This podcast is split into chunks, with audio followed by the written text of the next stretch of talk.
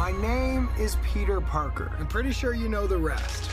I saved the city, fell in love, then I saved the city again and again and again. Look, I'm a comic book, a cereal, I did a Christmas album, and a so-so popsicle. But this isn't about me. Not anymore. Spider-Man swings in once a day, zip zap zop in his little mask and answers to no one.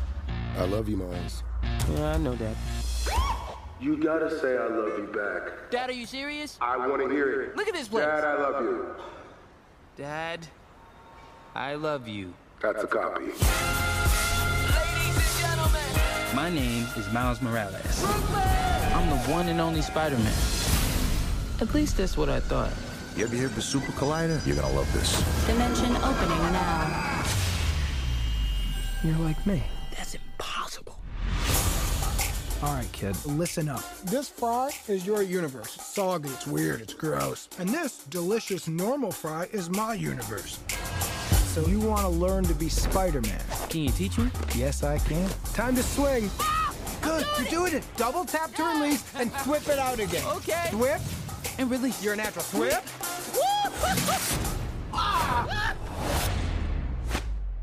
Hey guys, Who are you? I'm Gwen Stacy. I'm from another another dimension. How many more spider people are there? Hey, fellas. Hello. This could literally not get any weirder. It can get weirder. Okay. We need to get back to our universes soon. Brooklyn is gonna collapse. My family lives in Brooklyn. Whoa, whoa, whoa, whoa. Miles, what's wrong? This was never your city. It's mine. If I don't destroy the collider, none of us will have a home to go home to. Remember, what makes you different Let's go. is what makes you Spider-Man. Officer, I love you. Wait, what? That way, that way. Other way, other way, other way, other way. Do animals talk in this dimension? Because I don't want to freak them out.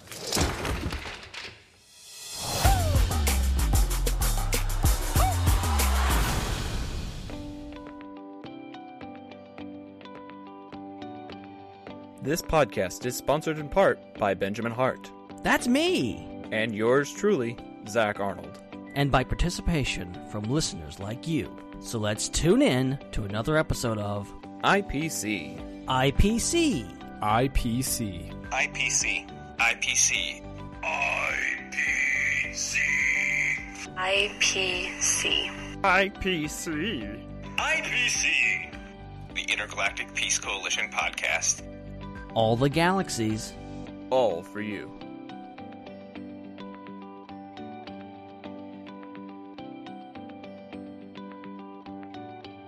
Hello again, everybody. It is that time again for the Intergalactic Peace Coalition podcast, broadcasting live on channel1138.com and coming to you from just about every streaming source online you can possibly imagine.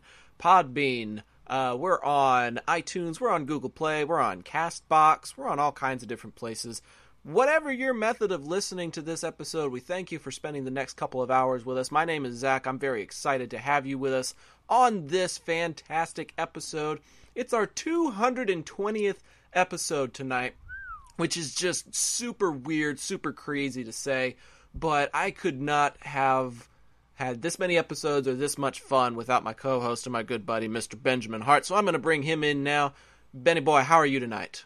I am doing fantastic and uh, hope all those web heads out there are doing great too because we've got a fantastic episode lined up for you guys tonight and we've got an awesome discussion topic that I've been looking forward to for about a month now, if not more.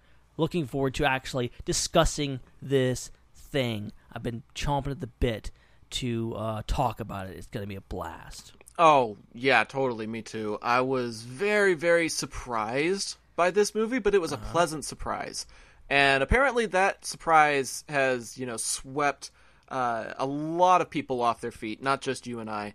And uh, it's it's awesome to see how warm of a reception it's getting because it's absolutely deserved, and uh, we get to talk about it in depth tonight, which I'm super excited about. Uh, for those of you who maybe didn't catch the promos or didn't see the promo image, or maybe you're just dense, I don't know. Uh, we are discussing. I can't believe I just said that about our listeners. I'm not mean like that. I promise. I just, uh, I'm just being goofy tonight. I'm but- just, I'm just, no, I'm just seeing all of the offended gifs, just like, oh my goodness, Right? said that. right. It's like I'm boycotting this podcast now because you called me dense. But He no, said, not really. he said either you haven't seen the promo or you are dense. He didn't say you are dense. All right, he gave you an option there. Choose the better one. Right? Please tell me you've just seen the promo so I can't call you dense. But our topic tonight, for those of you who just want us to make it officially official, we're discussing Spider-Man into the Spider-Verse tonight. Yeah. And I I don't know about you, Ben, but I was like kind of on the fence about this movie when I saw the promos and stuff. I was like, it's shaping up to be a little campy. It's got the potential to be just kind of really, really out there. I don't really know what to make of this. And then I heard really good reviews from people that I consider to be like trustworthy movie reviewers that get in at early screenings. And then I had some friends that saw it opening weekend that also gave it high praise. And I was like, okay, I need to go see what all the fuss is about. And when I did, boy, was I surprised. It yeah, it, it came out of I don't want to say it came out of nowhere because we kept seeing the trailers. I mean, I think I saw the trailers for this movie back on the Last Jedi. I think, um, if if at least on Solo, um, when I saw the movie, or any of the other movies I saw between now and then, and you know, I, I, it's funny how we are kind of programmed, or at least I am, to kind of ignore animated superhero movies because there's so many of them and they're kind of seemingly insignificant. You have all the DC movies that come out um, quite frequently, and you know it's it's just like usually oh they're no big deal. It's just a new superhero movie. Like I'm looking for the the live action whatever. I'm looking for the next live action Spider-Man movie or whatever. But this one, the animation was spectacular. Seeing it on on the trailers, and it came out and it blew everyone away and it's been blowing the doors off the box office. Um, it just won an award. It's been getting all the praise, and it deserves it all. And can't wait to break it all down tonight. We are going to do that, and uh, we're we're gonna be super in depth tonight because I actually went back to the movie theater and paid to go see it again. Yeah, just this afternoon, so it is super super fresh on my mind. And the benefit of going during the day on like a Thursday or a Friday is my local movie theater, the one that's literally like a mile away from where I live, does not have very many people for the matinees. I think I shared a theater with like three other people today. And I was just very discreet and like sat in the back corner away from everything and everybody. And I just kept my phone out and I took notes the whole time I was sitting there. Um, I did this a long time ago, back when I watched, um, I want to say Blade Runner 2049. I went to like this 11 p.m. screening and there was like one other person in the theater and I was like, "Hey, you don't mind if I have my phone out, do you?" And they're like, "Nope." And I was like, "Cool."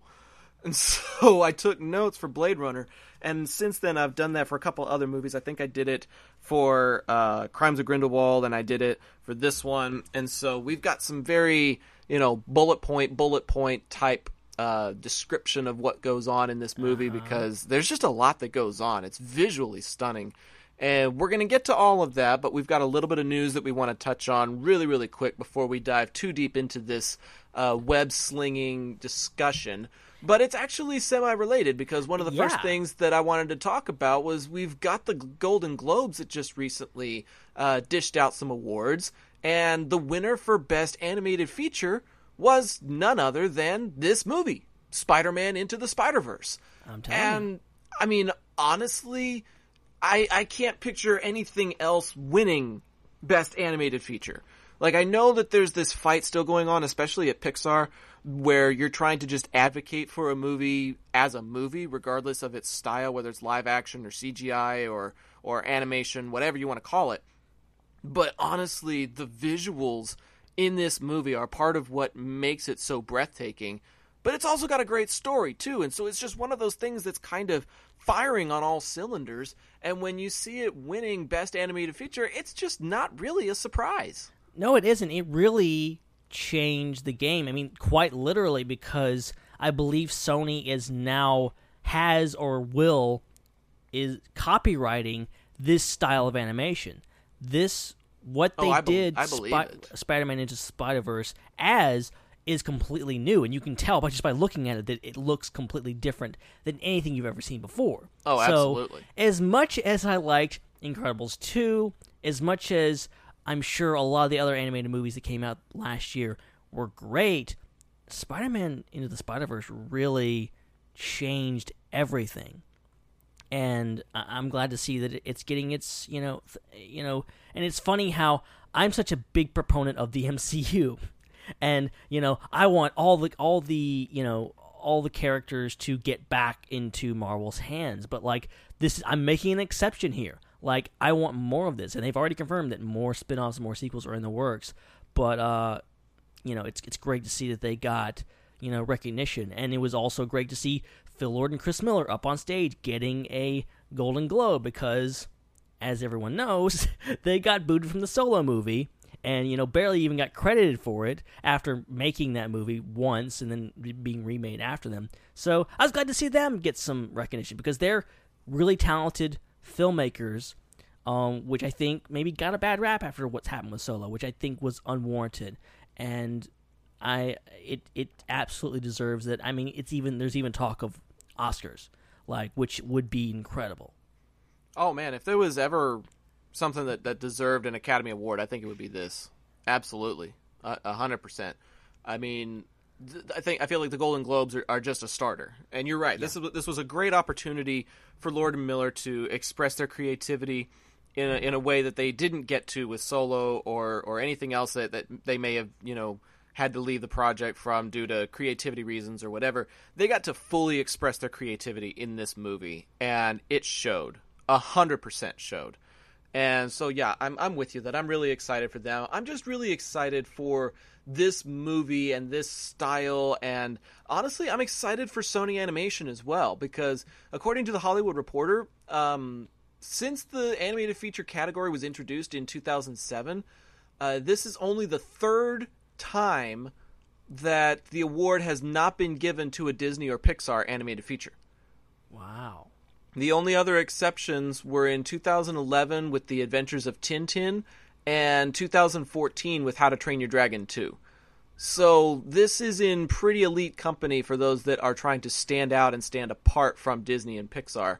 Uh, this movie, you're right, Incredibles 2 was probably the biggest competition that this movie had. But when you look at the style, when you look at the story, when you look at the, the charisma and the casting, I mean, there's just so many elements about this movie that we're going to get to discuss tonight that make it a very, very compelling reason for this to win out. And I'm glad that it did, for one. Yeah, yeah, I'm I'm always glad because I mean, you have, I mean, the these awards are dominated by you know these art house films and the big you know big studio films and you know Spider Verse really felt like an, an underdog story and it's it's now it's it's sweeping the, the sweeping the world really truly and glad to see it. You and me both. You and me both. Now, while we've got some happy news to report, we've also got some relatively sad news to report. If you want to call it sad news, it, it just depends. Because some people may be okay with this news because uh, they're happy with what they've got from this universe, and then there may be some people that are booing the heck out of this information. And I, I for one, am not really sure where I stand on this. But uh, IGN has recently reported that uh, Star Trek IV is in even bigger trouble than it was before. Uh, back in August, the project was said to be in trouble because Chris Pine and Chris Hemsworth didn't want to take pay cuts to uh, Mm-hmm. continue their roles. And I mean, I get it. It's like some of their biggest work, to be honest. I mean, aside from Hemsworth as Thor, like Star Trek was one of his bigger roles, I feel like. And so that news back in August made it sound like Star Trek 4 was kind of facing some hiccups. But now we've gotten some, some news that uh, the movie's director, S.J. Clarkson, has decided to become a director for HBO's new Game of Thrones prequel series that is set to come out in 2020. Right. So you've got two of your primary stars that are kind of gumming up the works a little bit. and now you've lost your director. So all signs are kind of pointing to Star Trek 4 not becoming a reality anytime soon, and uh, any ensuing projects seem to have been put on hold for now as well. So, I mean, Ben, I don't know what your take on this is. I'm still kind of conflicted because I felt like Beyond was a good way to close out the trilogy, but at the same time, I feel like there's still more stories to be told in this quadrant of the universe. I I selfishly would love to see more films. I would love to see more with that cast.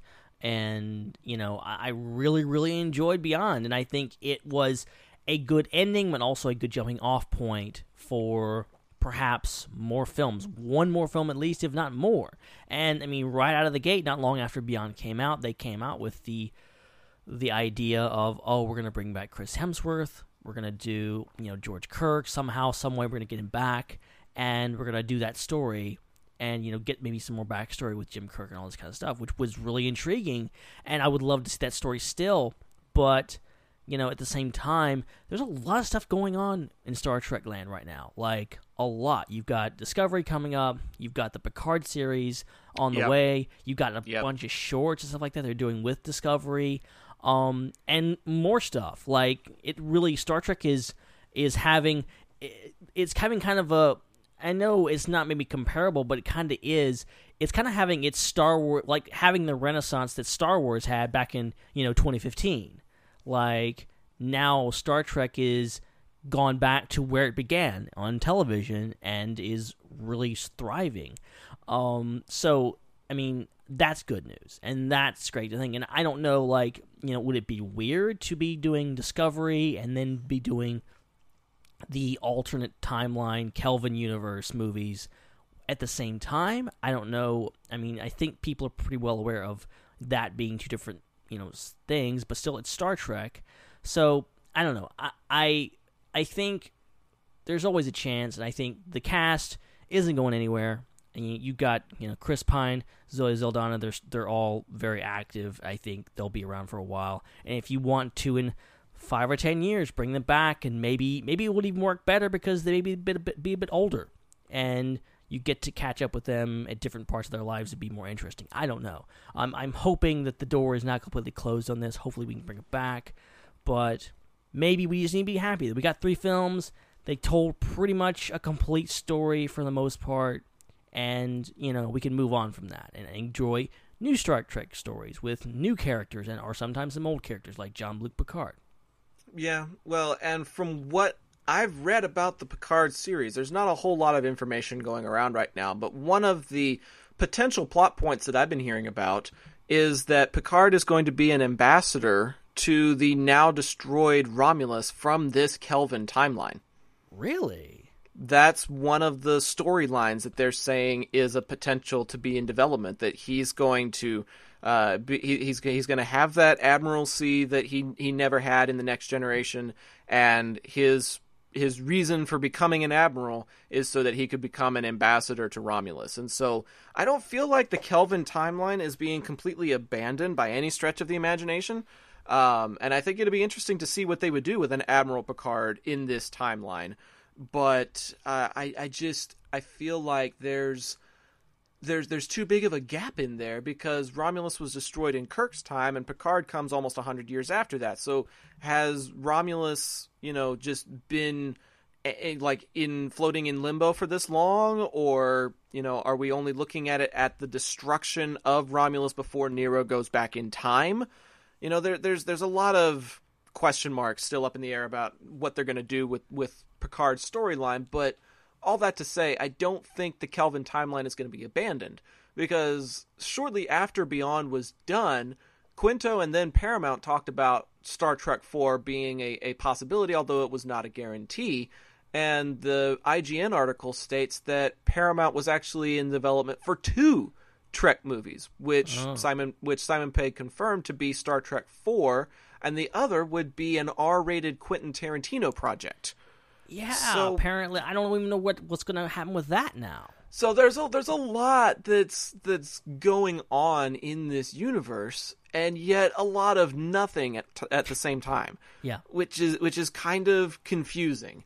And uh, our our friend Jeff in the chat says that he saw a Forbes article that blames Star Wars for Star Trek 4's cancellation. They they got to stoke that Star Wars versus Star Trek narrative thing. Yeah. they, have got they've always got to poke that bear. Yeah, I mean, it. it. Sounds like a like a tropey feud because everybody is trying to make it Star Wars versus Star Trek the same way everybody makes it Marvel versus DC.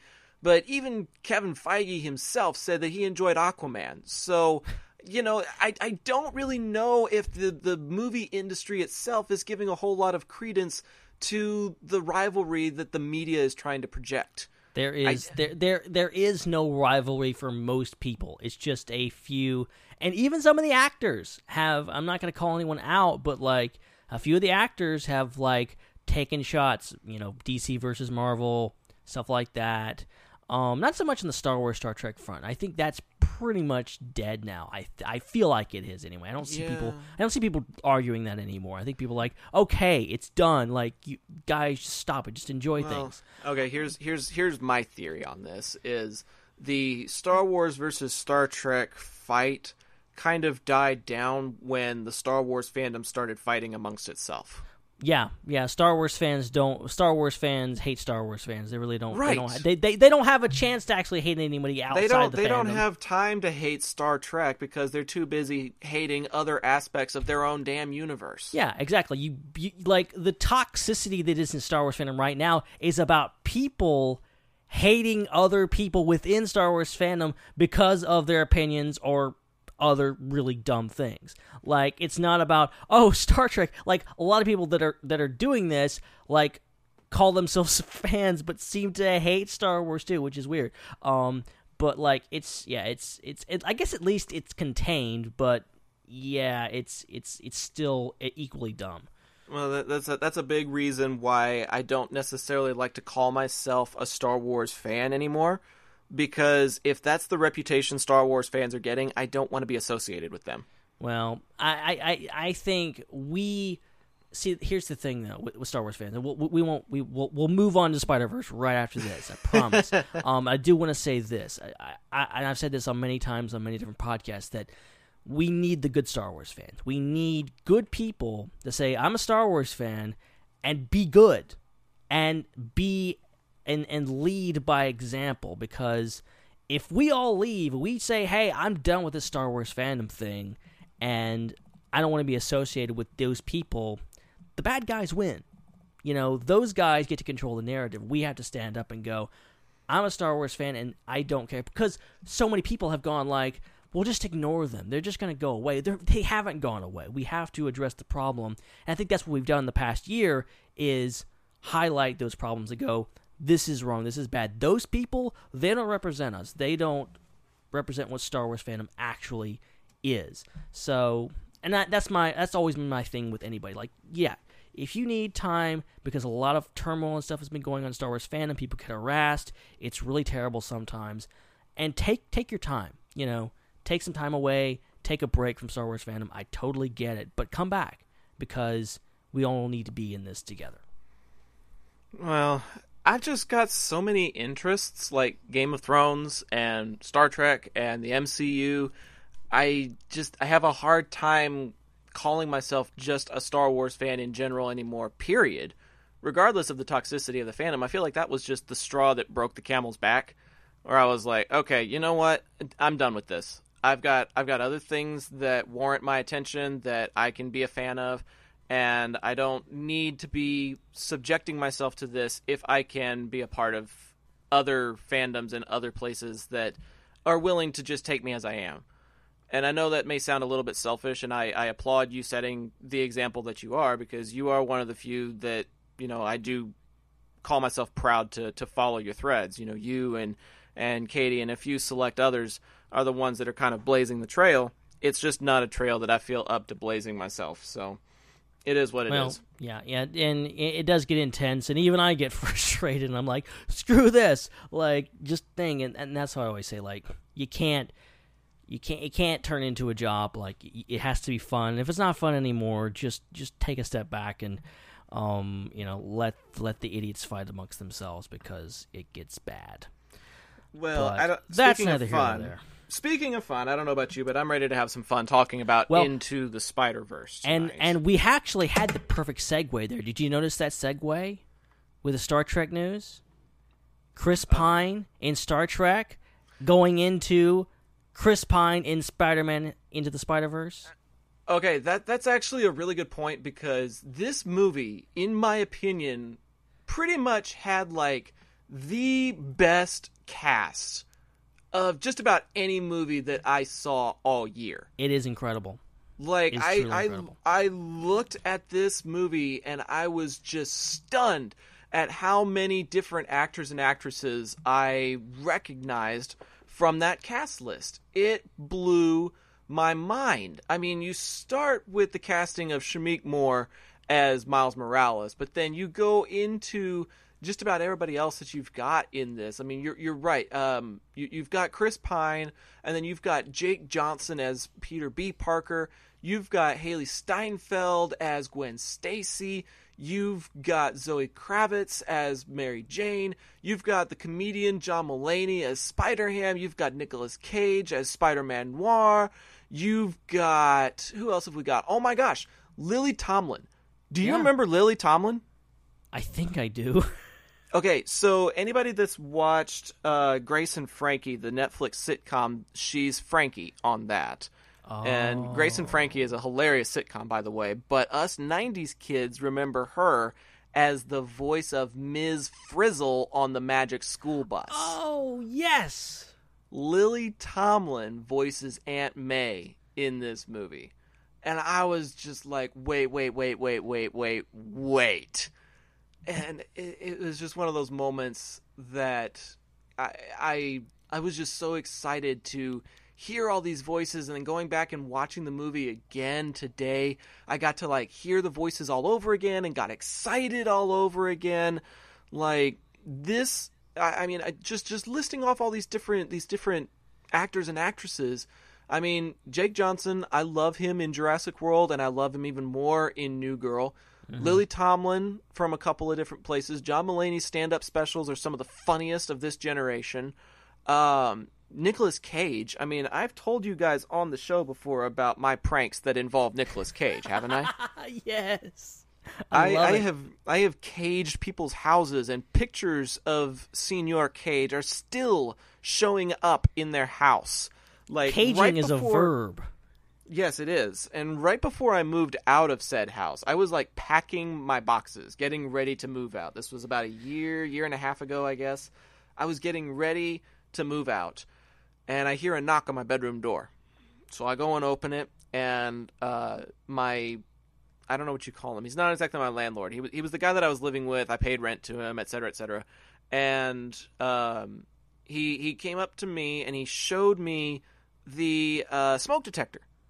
And I was like, okay, I I don't know what the deal is. It's a smoke detector. And he says, "Did you have anything to do with this?" Flips it upside down, and there's a picture of Nicolas Cage taped to the underbelly of the smoke detector. It took him over a year to recognize that there was a picture under there because the only time he would take the metal de- the, the the smoke detector off the wall would be to change the battery. we played the long game with that sucker, like a long, long game. Oh my and I had to. I had to, I had to play dumb, kind of like Miles does when the when the security officer tells him, "I know you've been sneaking out, Morales," and he's like, "Play dumb." Who's Morales? Not that dumb. I love that. Oh man, it. This movie's pretty funny, by the way. It too. is. It is incredibly funny, and it's incredibly clever in so many different ways, and that's why I appreciate it. And by the way, first of all, we'll we'll stay away from spoilers for right now. We'll get into spoilers a little bit later. I don't think there's anything like huge that's going to ruin the movie for you, um, really truly. But you know, if you you know, there's a few things you may not want to know going in, so we'll, we'll try to stay away from them. But like, yeah, the humor is great. The the, the, the as we said, the vocal vocal performances are outstanding. and you know, just overall, you you come out with a sense of, you know, it's just an exciting, fun, funny, you know, but a very emotional and a very emotionally strong movie that has a lot of heart to it and a lot of you know character um, and just it, it's really it just became this unexpected success. And i think people were already hyped for it. I, when i saw the trailers I was like okay this looks cool. But like wasn't expecting like literally one of the best movies of the year. And i'm not just saying that because i think it is. Like i think most people would agree that because like it has like an insane like fresh rating on rotten tomatoes. Like it's been reviewed like almost across the board extremely positively. People love this movie. And you know and not just on the basis of it's a good movie like there's a lot of great representation. You have miles morales who people have been just gunning for for years now to get him on the big screen and now he's here. And then on top of that you've got um, spider-gwen you've got all these different characters from different backgrounds and it's just all around it's just an amazing feat that they pulled off with this thing they did a they did a really really fantastic job. You know who else I forgot to list uh, when we were talking about our cast was Liev Schreiber as Wilson Fisk. Yeah, that's unex- that that caught me off guard. Yeah, I, w- I was not expecting that, but honestly, when you when you look at, at who he's played and and what he's done, he makes a great Wilson Fisk. Not gonna lie, and so they they did a, just a really really good job of pairing the characters with the um with, with with what they were trying to evoke. Like if you watch New Girl, Jake Johnson plays a slob. Okay? and, and, like he really does. He's practically a hobo living in a loft. He he works as a bartender. He can't get his relationships in order. Like it's almost like it's almost like ri- ridiculous how how on point the the casting was for a lot of these guys. I mean, if you watch uh, if you watch Liev Schreiber, I mean, just take a look at at at some of the stuff that he's recently starred in. Uh, he's he's he he actually played Victor Creed in the Origins Wolverine movie.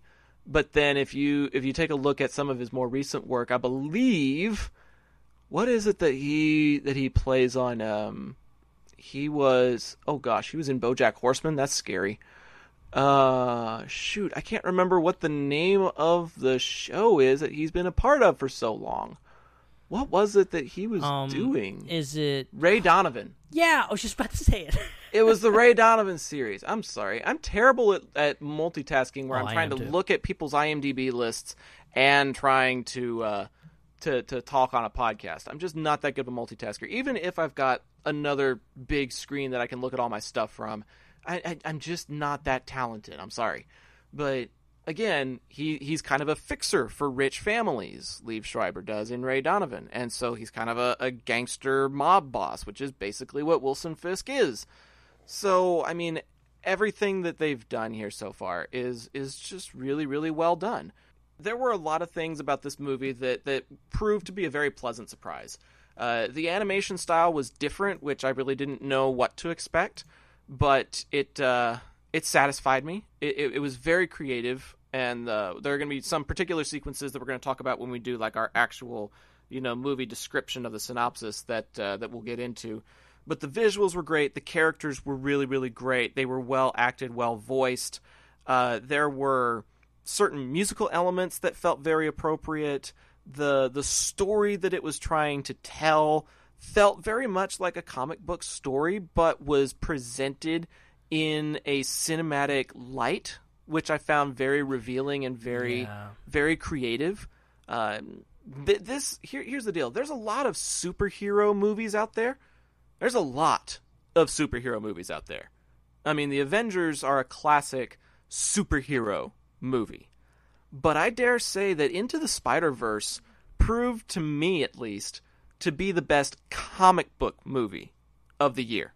It it, it totally is. It I'm I'm coming at this as someone who puts Infinity War way up there on my, you know, my favorite movies list and definitely my favorite superhero and comic book movies list. Um Spider-Verse is a rival, is a strong rival. And I think in in a, in in a similar way but also a very different way. And I think you have to and maybe this is some way maybe Infinity War fails in in the sense that uh, I think you have to have a really I think the best superhero movies I think some of the ones that that I think have been kind of considered for that title you've got The Dark Knight you've got Spider-Man 2 um you know blanking here for some reason um Logan Logan why am I forgetting that name Oh man. Some heavy hitters there that I think they're not only considered great superhero movies, but just great movies in general. But they also, I think, they have a really strong emotional core to them. Um, I think, I think this movie has that. It has, it's very, I think it's very, it's brilliant in the same way, and but also differently that Guardians of the Galaxy is. I think Guardians of the Galaxy is a brilliant film in the way that it combines. It's this perfect package of humor and emotion and action and all this kind of crazy stuff. And Spider Verse is the same, you know, in the same kind of vein, is that it just gives you this very relatable, super interesting characters in a really interesting way that we've we've we've seen alternate universes in plenty of different stories, but not like this, not in a superhero movie. And you know, and it just takes that and turns it on its head and gives you something that you're not expecting and, and gives you great characters that are really relatable. I think anyone really could find a character that they can relate to in this movie. Um, and from any universe, even if you're coming from an alternate universe, you probably could, you know, uh, you know, relate to these characters because they're coming from different universes. But overall, I think it just really drives home the whole idea of you know superhero films are have so much heart to them and this one just is one of those Oh man, it's so here here's the deal. I, I made a blog post about my favorite movies of 2018. And if you wanna if you wanna take a look at that, go check out arnoldzack.com, Z A C H. Um, just find the blog segment. Uh, and I'm I'm I watched 17 movies in 2018. I watched 17 movies that came out in 2018, and I ranked all 17 of them. And Into the Spider Verse was almost in the top five. I, I placed it at number six, actually.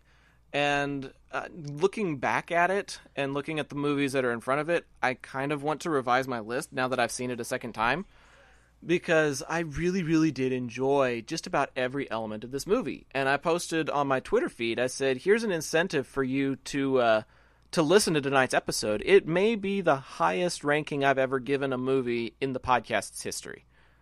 Because it's very, very hard for me to find anything about this movie that I didn't like or something that I would want to critique about it. It is a near flawless film. It knows exactly what it is and it hits all the right buttons. It fits all of the right different expectations that you're looking for from this type of film and it stays in its own lane while still giving you a lot of creativity and heart, like you said. And there's just very, very little about it that I would really complain about. Very, Yeah. very little. And part part of it, honestly, part of it also has to do with the fact that it ties into the MCU even without trying yeah you're right it it really it, this is this is one of those movies that kind of bridges different gaps and allows things to cross over in ways that you really weren't expecting them to. Wilson Fisk is the primary example here. And I'm I'm probably going to start going into spoilers just a little bit because Wilson Fisk is a character that we know from the Daredevil series. He's been the primary antagonist over on Daredevil for the last 3 and what's seasons. interesting what's interesting is we're finally seeing him on screen as what he was originally intended as the comics as a spider-man villain but daredevil Right. took him and kind of took ownership of him and people generally think of him as a daredevil villain but he's really a spider-man villain He is, and and that's one of the reasons why I keep hoping that we'll see uh, Charlie Cox show up in the Spider-Man three. You know, obviously he's not going to be in Far From Home, but if they make it back to Brooklyn and they make a third Spider-Man movie with uh, with this cast, I would I would love to see Charlie Cox show up in New York and fight with uh, with with this Peter Parker. I would love I would love I would love to see um I would love to see uh, blank my brain just went blank there. I'm sorry folks. Um I would love to see of course Charlie Cox show up and voice Daredevil in the second Spider Verse movie. Oh, that would be good. And then I would also like to do what Vincent D'Onofrio has been campaigning for for months now, which is have Kingpin show up in the third Spider-Man movie.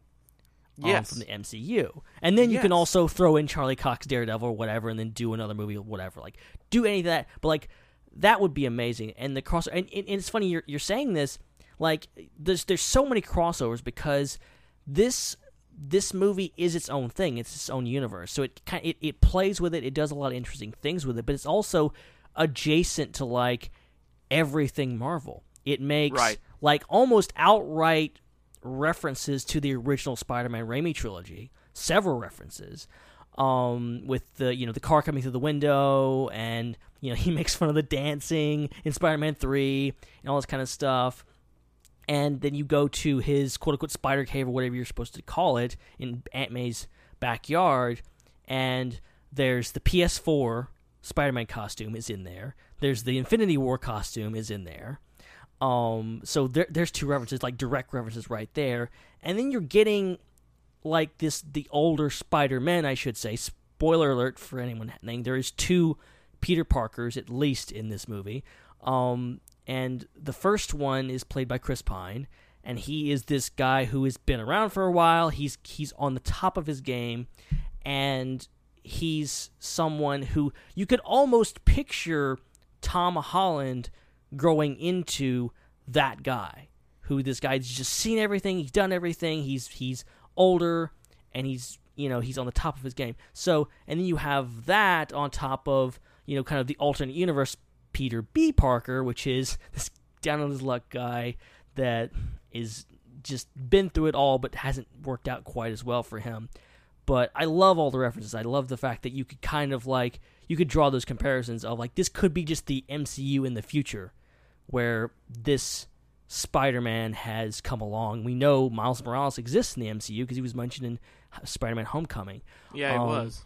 But uh, I love that it's it's its own thing, but it's also very adjacent. It pays homage and even makes fun of other films that are adjacent to it.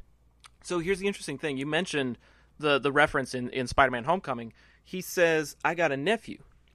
So that means uh, Donald Glover was playing Uncle Aaron. Yeah, yeah.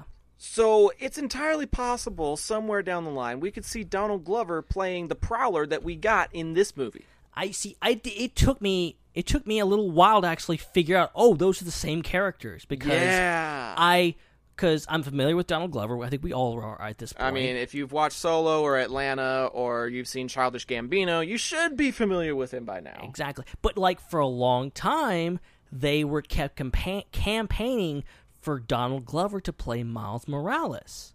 Oh, I can and see that. But they finally got, you know, Spider-Man over to the MCU. Donald Glover's a little older. You know, Miles Morales at least starting out, supposed to be a bit younger. He's supposed to be younger than Peter Parker. So like, it really didn't make sense. So they upped him, gave him the Aaron Davis role. And so through that, I learned what that character was, and he ultimately becomes the Prowler. There's a lot of references to the Prowler in Spider-Man: Homecoming, but he's presented as this dirtbag, and I love that scene, that one scene he's in. But he's also presented as this guy that kind of cares about his nephew, is not totally bad. He's even like complimenting Spider-Man, like, "Hey, dude, you told him to, to, to shoot at you. You got balls."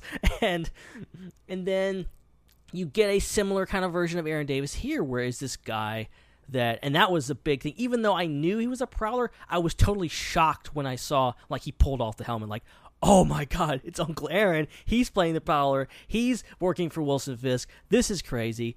Um, but the whole dynamics of their relationship and how he's even closer to Uncle Aaron than he is to really his own family because I think he gets him more and ultimately, you know, is, you know, not he really cares about Miles, but ultimately is in the pocket of Milskin Fisk. Yeah, I mean, where does where does that money come from? A dude from the streets. I mean, come on, where else are you going to get that kind of bukus of cash from? Yeah, honestly. exactly. So I mean, it, it, it makes sense, but you know, here here's one of the other things that I that I really enjoyed about about this film was you know we, we keep mentioning all the different references that, that come into come into play. I mean the, the the PS4 suit is one of them. The the the references that we get to Homecoming or to the original trilogy, but I mean how casually they introduce other characters as well. I mean, right very early in the film, you've you've got Chris Pine's Spider-Man fighting the Green Goblin. Yeah. You've got Green Goblin in there. And he's like Green- fully like you know roided out Green Goblin, like he's like the Hulk, and but like you know Peter's just fighting him like oh hey uh, hey uh you know It's like it's like an Goblin? old rival. He, he's like he's like, hey hey dude, I, I told you I, I can't allow you to do that, man. It's it's gonna it's gonna cause a big mess, and you know how much I hate cleaning up messes. like his his logic is so not about is not is so not about stopping the villain. It's about convenience or whatever. And I was the like, villains okay. are really the villains are really cool because you actually get it's not like technically shown, but you get the Sinister Six in this movie. You get six villains. You got Kingpin, you got Prowler, you've got Green Goblin, um, Scorpion, a different version of Doctor Octopus, and I know I'm missing something else, but like you get a there's a lot of great villains in this movie. There really are. There really, really are. And and I think having that kind of uh, collaboration is kind of warranted because you're getting a lot of collaboration from different spider people from different universes. If you're fighting against just one villain, it seems like I don't know, you- you're you're putting a little too much effort in there. Like you're you're you're destroying a, an ant pile with a flamethrower almost.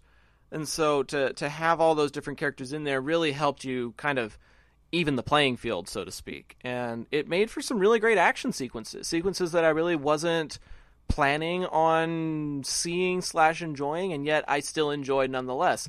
A lot of my favorite sequences are the things that happen in downtown New York. You know, the, the stuff that's happening in Brooklyn and the and the people that are kind of watching all of this stuff go on. You know, I, I- I think one of my favorite scenes is when uh, Miles is trying to wake up Peter B. Parker after he just arrives and he knocks him unconscious. And then he tries to get away from the police by slinging his web, and they're being pulled around by the train, and they're bumping into people, and they like run through a snowman at one point, and like the snowman's head presses his face up against the window of a bus or something like that. Like, you are experiencing New York while having a chase scene. And it's just super creative the way that they were able to take elements of the city and bring them to life in this particular animation style. Like, it's great storytelling, it's great representation of New York, it's great action sequences, it's funny, and yet it's cool, and yet they use like different panel cutscenes to remind you that it's a comic book movie. Like, everything about those types of sequences reminded you of all the things that you were supposed to be reminded of. Spider Man, his location, the people he interacts with, the people he's trying to save, the neighborhood that he works in, the style reminding you that it's a comic book. Like all of those things are firing on all cylinders to provide you with quality, quality scene selection and just quality entertainment. That's the thing. Like this is, I'm not. I don't want to say the first, but I I think it's definitely say one of the first like true comic book movies. And I'm not saying like stuff based on comics. I'm saying something that was made to look like a comic. Now I'm not talking about that first Hulk movie where Damn you it! had. Son of a gun! You- ah! I beat you to it, didn't I? Mm, yes.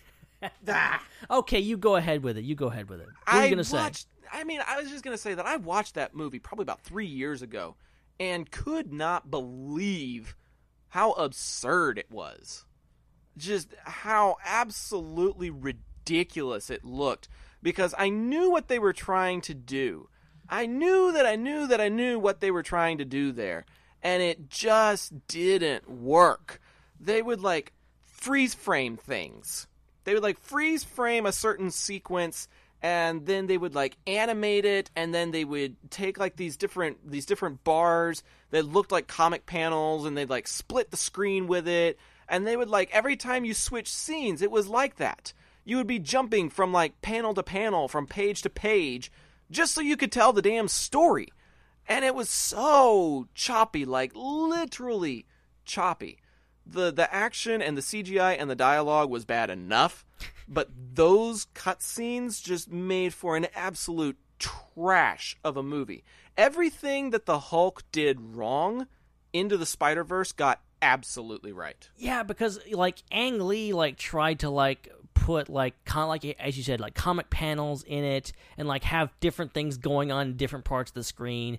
And that's just in in live action is very off-putting. Whereas here they just dialed to 11 where you know it's not just like you you'll have like when especially when like Miles first gets his powers you see like you start seeing thought bubbles show up and stuff like that. And one of my favorite gags is when they're running out of the, the complex, uh, Peter and Miles. They're escaping with the computer, and Miles grabs a donut, or a bagel, actually. And then they, yeah, they run out. They run out, and he throws the bagel back at him because they're complaining about him stealing a bagel. And it hits one of the guys in the head, and it says "bagel" above his head. There's a, there's a thought bubble, and it's Oh, just man. down to the simplest details. And they took like one of the craziest things that I, I've heard about that they did with this movie was that you know how I think back I don't know when this was way back in the day when they would do old comics and they had to like conserve ink instead of like coloring something black or whatever they would do dots to use coloring use shading so they wouldn't have to color the entire area. They would use these little tiny tiny dots on the paper. Well this movie takes that same concept and puts it on film so that you some of the textures in this movie are the dotted like comic book pages which is just insane amount of detail they did. So you're looking what you're looking at here is animation that's made to look like a comic book. Mm-hmm. and you know you have some of the panels and the thought bubbles and all this kind of stuff.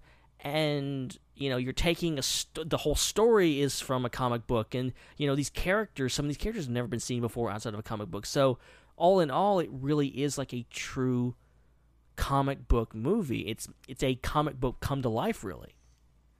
Well, and I think that I, I think the story itself lends itself to being represented in that way because it's just like the kind of stories you would read in the comic books. right You know, it's it's a misunderstood kid who hangs out with his uncle and gets into trouble, which ends up uh, allowing him to get bit by a radioactive spider while he's down in the tunnels of New York, and he uh, he, he he starts developing these these weird problems that are happening at school, and uh, he, like he he's trying to to solve what's going on. He's trying to figure out what's going on while he's at school, and he's being you know just a super awkward teenager uh, around you know pretty girls like Gwanda, who turns out to be Gwen. You know, it- there there's just a lot of things in in the storytelling that avail itself to to actually feeling like something you would read in a comic book. Yeah, e- exactly. And it's it's not just about adapting something and taking it's not about taking a story, which I think largely is movies like the MCU. It's about adapting it and going, what if this comic book story took place in real life? What if it took place in the real world? And how would we visualize that? And that's the strength of those movies, is that it feels it's taking something fantastical and putting it into real world circumstances. So that you know you have something a massive story like Infinity War with all these crazy elements and it's made to, you know, and like if you think about the fact that a giant purple alien with uh you know a, a- really nice gauntlet with uh you know gems on his you know little little you know candies on his uh gauntlet like that sounds ridiculous but they made it like actually intimidating and serious and real in that movie. But this goes kind of the opposite direction. It's about just taking the story as it is in comic book form and just putting it in motion which is Yeah. i think that's what that's what makes this movie stand out so much is that it is so great. And if there's only like one gripe i will have with the visuals and this is something i heard a few people talk about was the fact that sometimes when you looked in the background it was kind of out of focus and i know it had to be intentional because it just had to be like there, I don't think there's any mistakes made. Everything in this movie is very intentional and it's near perfect. But that was it. It looked like I was watching the movie without 3D glasses when it was 3D. See, I thought the same thing the first time that I watched it. I like when you're when Miles is riding in the back seat of his dad's car and you're looking out the front windshield and they're talking about some coffee shop off in the distance, the the sign of the coffee shop is out of focus. Yeah. Like everything that's at a great great distance like that early on looks out of focus. And I can't help but wonder I, I, I don't I, I even from watching it a second time I don't know if this is if this is true, but I I feel like a lot of those gripes were made early in the film. Like I had I had those same questions and concerns early in the film, and I can't help but wonder because here's here's my here's my train of thought. When Miles takes that quote unquote leap of faith late in the movie, and and you see like all the skyscrapers that are around him when he takes that leap everything that's got that kind of a depth is completely in focus. Yeah. So I can't help but wonder if the visuals are a storytelling element that mimic how in focus and in tune with himself Miles is. That's very true. Because we, we, you know something that's very obvious is the is the kind of the panel stuff and the Mhm. thought bubbles that show up immediately. And the, Mhm. the whole kind of structure of like how the movie is edited and how it's moving around and how, how everything is moving changes once he gets his powers. Right. And you're and it's to show that hey, you know, things are changing. Miles, his body is changing, and he's his experiences are different. That very well could be. It could be kind of because like the only reference point that I have is like um, Spider-Man in Civil War says that like my senses are dialed to 11. Like I can just I'm getting too much information sometimes. Like Yeah. so it could be like that to where like as a normal human quote unquote you know things that are kind of out of focus because normally speaking they would be because unless you have supersonic you know sight you know things on in the distance will be blurry but when he becomes spider-man you know all that is goes away and he's getting all of this stuff at once and can see everything Well, it's it's definitely a, a potentially a, a physical thing too. But but don't forget, he was also assigned that essay where they ask him, "Who do you want to be?" So I, I feel like early on in this film, Miles's identity is also kind of split because he's saying hello to a whole bunch of friends on the street while he's heading to this private school where he doesn't quite fit in. He doesn't quite feel hundred percent himself yet. No. Like he doesn't know where he's going. And and when he leaves his dad's uh, police car he's like it doesn't feel like i have a choice. And his dad says well you don't.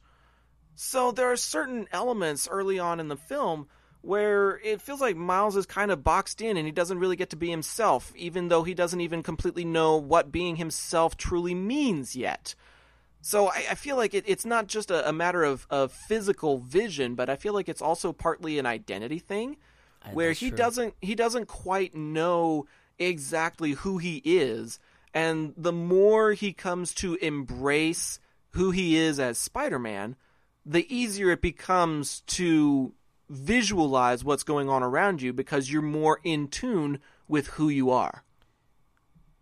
yeah I'm I may be reading too much into it. I just a, just a possibility, but I feel like the the closer we get to the end of this film, the more we come to see just how much he embraces who he is. And you know, at the at the end of the movie, he talks about how he finished his essay. He he finally knows who he is. He finally knows who he wants to be and how he's going to go about doing those things. And so, you know, he's made friends now. He's helped save Brooklyn. He's come to understand his powers a little bit better. You know, he's got all these things going for him now. And he's got a little bit better self identity now. He knows who he is and who he wants to be and what he wants to do with it. I think that potentially plays a factor in his his physical vision as well because it it's- it, it, it is truly like two separate visuals in in my mind. It's almost like two different components completely because you know those visuals are like you said are very blurry. I had that same sensation. But then by the time you get to the end of the movie, like at the at the very very end where the the collider is firing on all cylinders and nothing in that multiverse looks like it's out of focus. at all. Yeah. And I just can't help but wonder if that's because Miles is so in focus in that moment. That's a very com- compared to when he wasn't.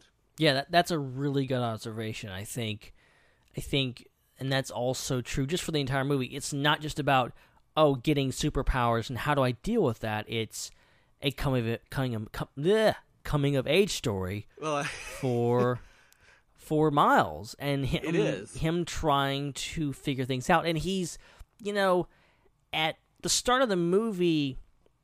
Normally speaking, we're, we're used to the the old fashioned Peter Parker story that Yeah. you know he's lost his he's lost his parents. You know, we don't really even know what happened to his parents, and he's lost his uncle. He's just got his Aunt May. You know, he's trying to get by, and you know we're we're catching up with Miles when he's younger, when he's still in high school, and even younger than that maybe. And you know he he's not really suffered anything bad. He's just dealing with normal problems, even more relatable problems, really, truly, with just, you know, going to new school, you know, going, you know, trying to figure out having, you know, interpersonal problems with your parents or whatever. That's all super relatable. That's all any anybody can relate to that. And I think it's less about thing and there is some tragedy that comes later when it comes to, you know, his uncle Aaron and how his relationship with him and especially when it's you know, he feels like he's only really truly himself when he's with his uncle and i think that's his uncle kind of understands him better and is kind of you know on his level gets on his level more than his father does. Um but ultimately it's about you know him accepting who he is trying to try to make good with his parents and be better to his family stuff like that so i think all that said i think you're onto something there with like I think there's definitely it wouldn't be surprised that there's some very intentional strokes with the animation to portray Miles being, you know, more aware of his surroundings and and his perspective on the world changing. Yeah, yeah, that's that's along that's that, that's very much along the lines of, of what I was thinking. And again, I may be reading too much into it. I I don't know, but that's just that's the beauty of this movie is it's so open to interpretation because of how creative the storytelling is. Like I I can't picture a better way to explore all the different villains that they took a look at, to explore the origin story for Miles Morales the way that they did, to introduce the multiverse theory for crying out loud. Yeah, big deal. Like, okay, I mean, Doctor Strange tried to look at time travel and and and being able to open up different uh, portals to other dimensions, and it was just very trippy. It was it was very very trippy and hard to keep up with. But I kept up with this one super well. And honestly, I haven't read a whole lot of the Miles Morales comics. I haven't watched a whole lot of the animated Spider-Man TV shows or anything like that. I mostly know about Miles Morales from reference. And yet, Yeah. I was able to pick up on his story and embrace it and enjoy it and understand it right off the bat, just going in cold. And that's one of the things that I appreciated about this movie is how accessible it is. Because even if you don't know Kingpin from the Daredevil series, you could still see his physique and come to recognize, oh, okay, he's the big bad guy. No doy. Like, Like, literally, like he's literally, like a walking he's wall. the he's he's the big bad. Like literally. And anybody that knows anything about Spider-Man knows that he lost his Uncle Ben. So they kind of gloss it over a little bit in this story, which is great. We don't need to explore Uncle Ben's death again. Let's take a look at some of the repercussions that comes afterwards.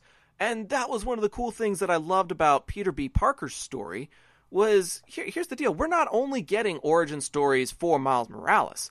We're getting backstory from just about everybody that's part of this Spider Gang. And Peter B. Parker is one of the ones that we really, really get to pay a lot of attention to. And it's just really interesting to think that somebody could have made a career out of this. That they've been Spider Man for 22 years. They've been Spider Man for 22 years. Yeah. Okay? He, he probably took the job when he was, what, 15, 16? So he's probably like 37, 38 by this point. Like he's approaching he's, he's approaching approaching their forties. Yeah, He's he's pushing his forties, and he's living out of an apartment, eating pizza with a saggy gut when he gets pulled into the multiverse. Like, holy smokes! Now all of a sudden you've got this other demographic that thinks, "Oh, I can't really be a superhero because X, Y, Z." Oh, guess what? X, Y, Z happened to this guy, and that means you could be a superhero too. Like, it's just so inspiring. It, it's just so so inspiring that you know. Uh, uh, let's let's let's use um, Peni Parker for example. All of a sudden, we've got the potential for anime nerds and international superheroes. You know, we we look at at Peter Porker, for example, and all of a sudden, The Simpsons is now kind of running through our head where we're going Spider Pig, Spider Pig does whatever a Spider Pig does. Like, there's all these different groups that you're reaching out to, and all these different peoples that have the potential to embrace this movie now. Whether you know about Peter Parker or Miles Morales doesn't matter. You can take all these different cultural references and put them together into one successful, enjoyable time. And that's just one of the many praises that I've got about this film. They do an amazing job of reaching out to the hardcore comic book fans or the hardcore movie fans or just the people that watched The Simpsons and took their kids to the movies. Now all of a sudden they're humming Spider Pig in their head for the remainder of the movie. You know, That- it, yeah. it reaches so many people. It does, and and that's the that's the great thing about it. And and I do I do want to touch on like all the characters before we have to close it out tonight because like you you have like you have Miles Morales who is your main protagonist and stuff, but you have you know Spider Gwen who I believe has never been on screen before in any other thing. Um, you have multiple Peter Parkers who are very well characterized as being very different. And you know they kind of have you know I, that's one thing and i was wondering about going into this movie like hobo spider-man? Like wh- what's the deal with this? And it's it's explained really really well and done really really well and then you have you know spider-man noir who is played by nick cage as we mentioned and he's just great because you know and, and they keep like going back to the animation like each of these characters keeps their certain style of animation even in this universe. So you're having meshing of different types of animation like Peni Parker is very anime and she stays anime and she looks anime even when she's interacting with Miles Morales and all these other characters. Spider-Man Noir is always black and white down to I love the ending when he's going back and he's got a Rubik's cube. He's like, I don't understand this, but I'm gonna take it back with me because he just he color just does not jive with his universe. Um, and then you have Peni Parker, who is from the future. And she's got a robot. It's just this great team of people, and it's not like everyone's got the same powers. It's like they picked a really great group of you know different characters that are super unique and are related, but also bring so much new to the table, including Spider Pig, who is probably a standout here. And you know, most of his best jokes are probably in the trailer, but he's still super funny in this movie. Okay, but they did save one of his jokes for the movie, which I loved. Oh, Right at the very, very end, when he's getting ready to, to jump back into his universe, he says, That's all, folks. I love it. I bust out laughing so hard because if you've watched any Looney Tunes, Porky Pig jumps out of a drum and he's like. That's all, folks. One of my favorites is when they go to the banquet where where they're quote unquote honoring Spider Man and Kingpin's up there, mm-hmm, and he's mm-hmm. talking about, oh, we were such good friends, and I was good friends with Spider Man, and, and Gwen's like, oh, what a pig, and Spider Spider Man just looks over, he's like, I'm right here. Well, and then and then Spider-Man Noir recognizes that it's really just the, the servers are all in Spider-Man suits with bow ties, and he's like, "It can't be that easy, can it?" and then they cut to the scene where they're all in bow ties, and they're like, "Yep, it's that easy." Can't be that easy. I also love the bit where they're in the they're like hiding from Miles's roommate, It's in the trailer, but it's still and they're it's all hilarious. moving like Yeah. from side to side, different corners of the It's room. like, can can animals talk in this universe? Because I don't want to freak him out. John Mulaney, okay? John Mulaney legend. was the perfect choice for this voice.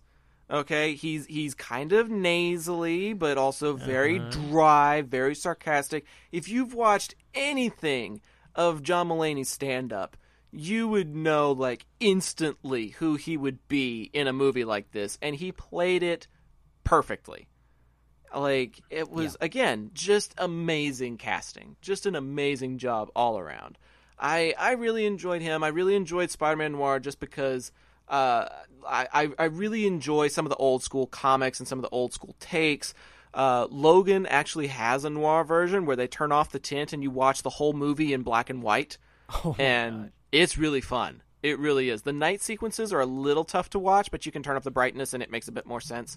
But I really enjoyed stuff like that. And, and again, one of one of my favorite interactions was between Spider-Man Noir and uh, Peter Porker because he's trying to solve the Rubik's cube at Aunt May's house, and he's like, "Did I get this one? No. Is this purple? No." like, like, like, like Spider Ham is just kind of done with it, just a little bit. Like at one point, I was waiting for him to just say, "Yeah, congratulations, you got it." But Ha- have no. you seen the video? I think he. I can't remember. I, can't, I think John Mulaney was on the Tonight Show or whatever, and there's a whole reel of his quote unquote not safe for work, um, um, PG uh, rated R cuts of Spider Pig's lines. oh, I didn't. Oh no, I didn't know that there Yeah, was an you- R you- version. Yeah, you got to look this up. It's it's it's John Mulaney as Spider Pig, and it's all these. I mean, he's he ends up like cursing. he's like, these are all the cut lines. They let they let me cut loose and do these lines, but they cut them out of the movie, and it's Spider Pig like bleep bleep. it's funny. Oh, Yeah. oh man. I'll, I'll, I'll have to I'll have to send it to you. Maybe I'll put it in the show notes too, so you guys can enjoy it too.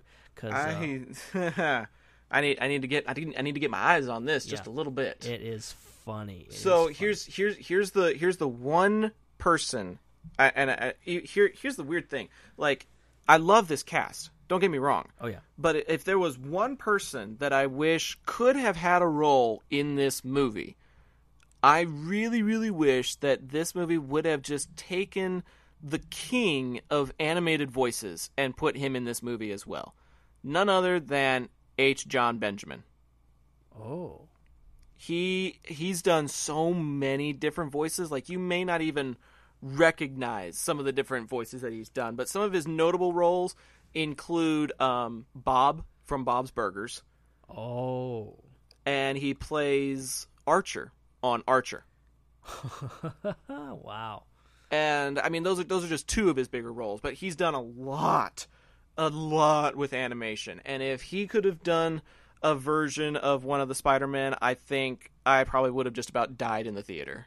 Yeah, Like- they mostly, I mean, all credit to this cast. They mostly picked like on-screen actors to do They this. did. I mean, I mean Jake John, Jake Johnson, Chris Pine, uh, you know, all these pretty much. I would love to see some classic, you know, voice actors kind of come back and play some more characters in this thing. Would love to see some, you know, John DiMaggio, James Arnold Taylor. That'd be really cool. Oh, that would be cool.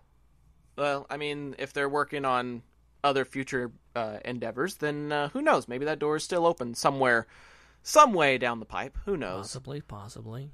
Um, man, you know, we really, really haven't done a whole lot in in the actual sequence, but that's just because there's just so many different things to uh, to particular particularly touch on. Um, but I mean, I think downtown Brooklyn and the Alchemax lab and maybe some of the tunnels and Kingpin's tower, uh, along with maybe the what do you call it the the hideout at Aunt May's. Right. Those are those are probably some of like the the biggest uh, scenes, like some of some of the biggest uh, locations that we keep repeating in there. What did you make of the of the selection of where they were and how much time they spent at those locations? Did the pacing ever feel off to you, or did it feel like it was pretty well timed?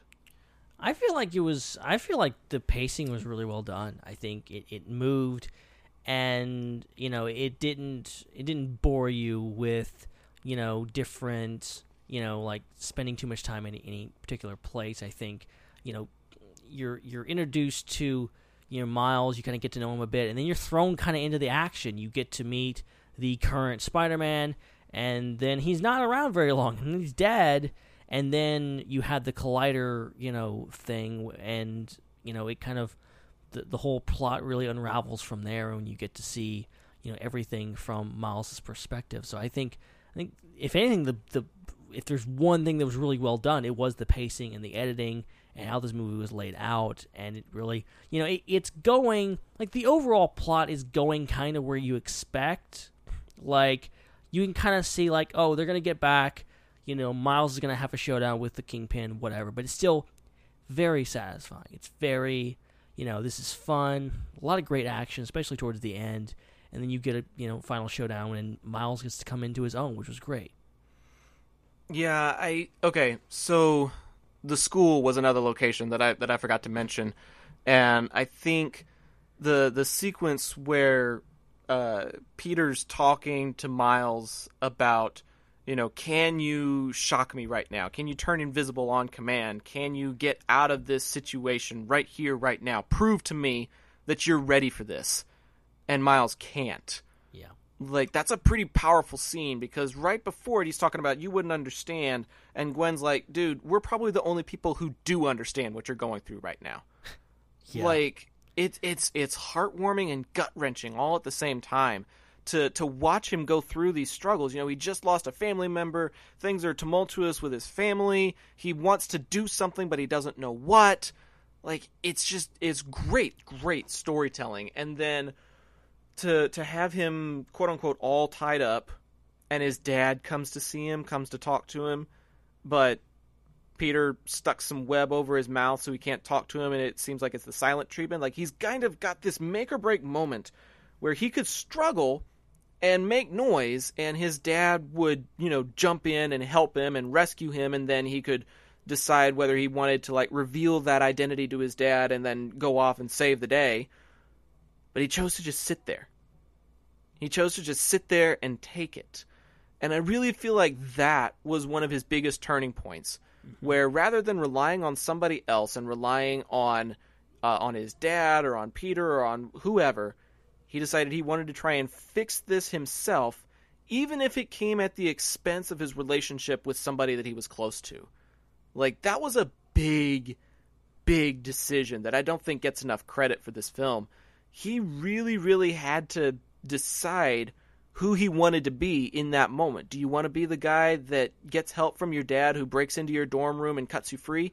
Or do you want to sit there and ignore your dad when he's trying to reach out to you just so you can take care of things on your own and potentially repair the relationship later? Yeah, that was a that was a powerful scene. Because, Man. you know, you have in that relationship like he's on he's on good terms with his dad, but he's not. Like you can tell there's something there, there's something missing. And, you know, you can tell they care about each other, but there's ultimately just there, there's not not a great connection there. So it's a great scene where you kind of have a heart to heart with you had a heart to heart conversation and it's something that you know Miles is not you know able to talk but he's still there and you know it's all the more you know emotional for him because you know he knows what happened to Uncle Aaron um you know and it's a, it's a big deal and then ultimately it leads him to you know building up his strength and escaping himself and you know going through this montage of kind of proving to himself and then pro- ultimately proving to the team that he's able to do this on his own Yep. Yep. And like he he kind of surprises everybody too when he shows up at the collider. Like like Peter's just sitting there going, "Wait a second. How is Doc Ock punching herself in the face?" And then he shows up and he's like, "Whoa, Miles? I didn't I didn't I didn't teach him that. Did you teach him that? Oh, I definitely did not teach him that, and I know you didn't." Like there's this bickering and bantering going on over who the better mentor was essentially when in reality, Miles is kind of figuring things out for himself. He's kind of coming into his own, which turns into like a very cheer-worthy moment because you're sitting there going, "Man, I knew you just a couple hours ago when you were a lost teenager who was blaming everything on puberty, and now here you are, the like taking things in stride and saving the day. It was just really, really cool to see. Oh yeah, yeah. It it it was really. I will say, if I had to, if I had to re- really nitpicky again, Miles' turnaround from kind of being this kid who doesn't know quite what he's doing to being really professional, really like like knows what he's doing. He's going off buildings, you know. And earlier in the movie, which is one of my the my favorite like laugh out loud moments that I legitimately laughed out loud in the theater at was when he goes up to the you know the top of the building. He's going to jump off. And they build up to it, and the music swells, and then he just they show him going back down the stairs. Like, nah, screw that, I'm not doing Yep. that. That was hilarious. Yep. But going from Yep. that, going from that kid who is scared to do that to, you know, this guy who's willing to jump off this tall building and do all this, and come ultimately comes in and, and kicks Kingpin's ass. Like it was a it was a bit of a quick turnaround, but at the same time, like it was satisfying and it was all around. Like it wasn't like this, you know, cliche, you know, long training montage. It was just Miles, you know, proving his mentors wrong. And I think that's something that is important in stories when you you have mentors go, "Nah, you're not ready for this. You you got to sit down and train more." And then sometimes the the young one, you know, knows better. And you know, you can't let anybody tell you no. Well, and I think it, it also kind of harkens to this concept of you've had it in you all along. You know, Right, he's he's right. got these powers, and he's always had this desire to be more than he is, and, and do better than uh, than than people expect of him, and it just took the right moment to bring it out, and kind of like the the invisibility that kind of just sort of happened while they were at the Alchemax lab. It was a fight or flight function. I think this moment that Peter put him in was a fight or flight moment. He had to realize, okay, I could be this way, or I could be this way. What am I going to choose to do? And as soon as he chose, as soon as he embraced who he was, as soon as he took advantage of that moment, everything just started clicking. Everything just sort of fell into place. Right. And I think that is one of the beautiful things that helps you avoid that cliche taking time off to train, blah, blah, blah, because you're under a time crunch. You know, Kingpin gave Doc Ock 24 hours. You know, that stereotypical, you've got 24 hours. You know, you don't have time to prep and train. You've got to do something about this now. And for him to be able to do that the way that he did was just very inspiring. I didn't think it was bad, like, at all. Yeah, it, it was really. I, I think they did well with this, and they did well with just you know characterizing Miles. And I think he's just a, he's the one that kind of holds is the glue that holds this whole film together. And I'm really looking forward to in the future, you know, seeing what they do with him. Um, I've heard through various sources that, of course, you get that tease at the end where Gwen coming back. So, like maybe uh, you know we'll we'll see more of them too, and who knows what else. I don't know what even it's going to be called. Like, there's going to be into the Spider Verse two. Is it going to be more Miles focused, and we'll see less of, you know, the the different universes? I don't know, but uh, that that post credit scene definitely seemed to show some other stuff. But I, I think just Miles. I think people are really like that character was already popular, especially with you know um, African Americans who you know love him. But I think he's really developed a fan base out of this, and people are going to want to see like people are now are going to be really demanding that he show up in the MCU now. Oh well, I mean, there's always going to be demands for this character or that character to show up in the MCU, but I think the fact that he's already been referenced gives the potential for that to actually happen. It just it needs to it needs to start in the the Spider-Man franchise before it extends into like the Avengers or something like that. But Right. I think I think the door I think the door is open for it. It's just it's a it's a process. It's a it's a rather involved process, unfortunately. But uh, we've got a couple more rather movie specific questions that we want to touch on, things that we put in our show notes and just haven't asked each other yet. Uh, but we're going to get to them in just a second. For now, we're going to hit the pause button for just a moment, go to a brief program identification and commercial break, and we'll see you on the flip side as we wrap up our discussion of Into the Spider Verse.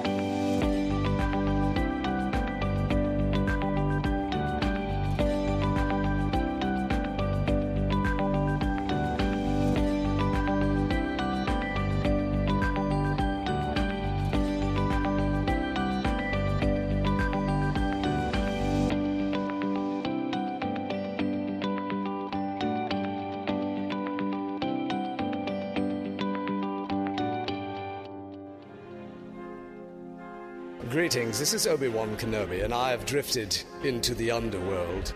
The Star Wars underworld. I have a bad feeling about this. Hey y'all, this is Ben Hart here. I know y'all just heard me on the IPC talking all things geeky and fun. Now I'm here to tell y'all about my other podcast. It's called The Star Wars Underworld, about all things Star Wars. We talk Star Wars The Clone Wars, Star Wars The Force Awakens, Star Wars Last Jedi, Rogue One, A Star Wars Story, and so much more. I record it with my friends Chris and Dominic, who are here to tell y'all all about it. Hello, Chris. Hello, Ben. I'm so excited to talk about Star Wars this week. It's fun. It's funny. We're going to have a great time. Hey guys, I am so nostalgic for mall packaging, and I love being on the Star Wars Underworld podcast talking all the latest Star Wars news. Well, now that y'all had a little taste of the show and you know what to expect, you should check out more episodes by going to StarWarsUnderworld.com or by searching for the show on the iTunes, the Apple Podcast, the Google Play, and all sorts of things. And may the Force be with y'all. It's a wrap, eh? If I'm crazy, I'm on my own. If I'm waiting, it's on my throne. If I sound lazy, just ignore my tone. Cause I'm always gonna answer when you call my phone. Like, what's up, danger? Like, what's up, danger?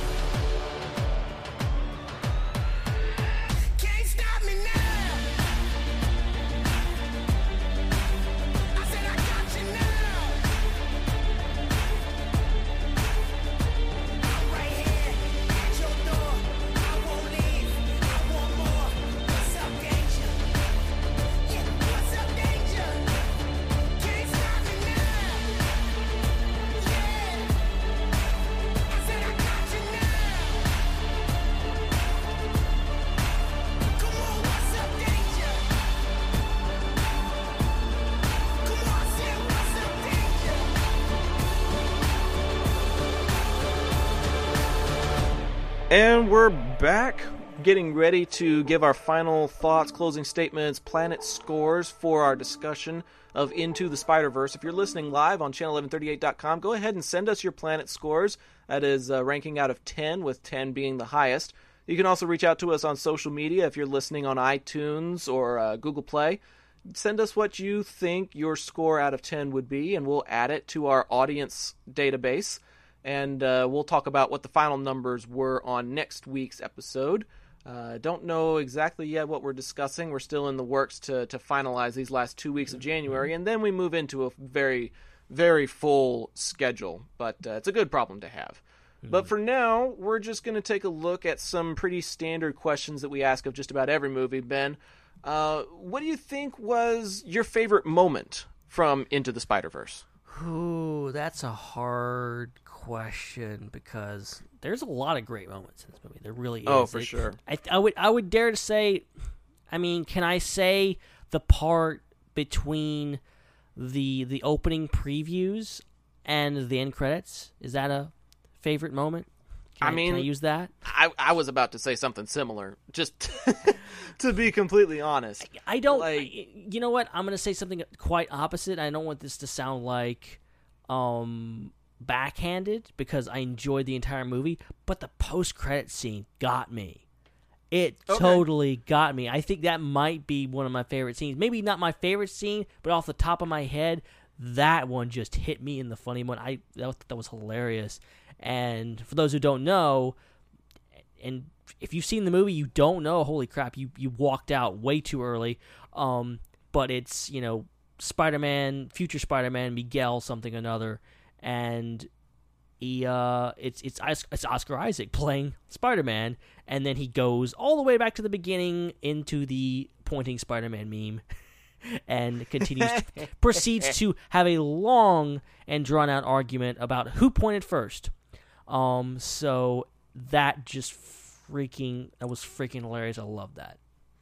It was it was pretty great because again, it reaches out to the audience that does a lot of meme making. Uh-huh. You know, like you, you only understand that reference if you understand that particular meme, and it's interesting how memes have kind of like wrapped themselves up in our communication styles and our culture just a little bit.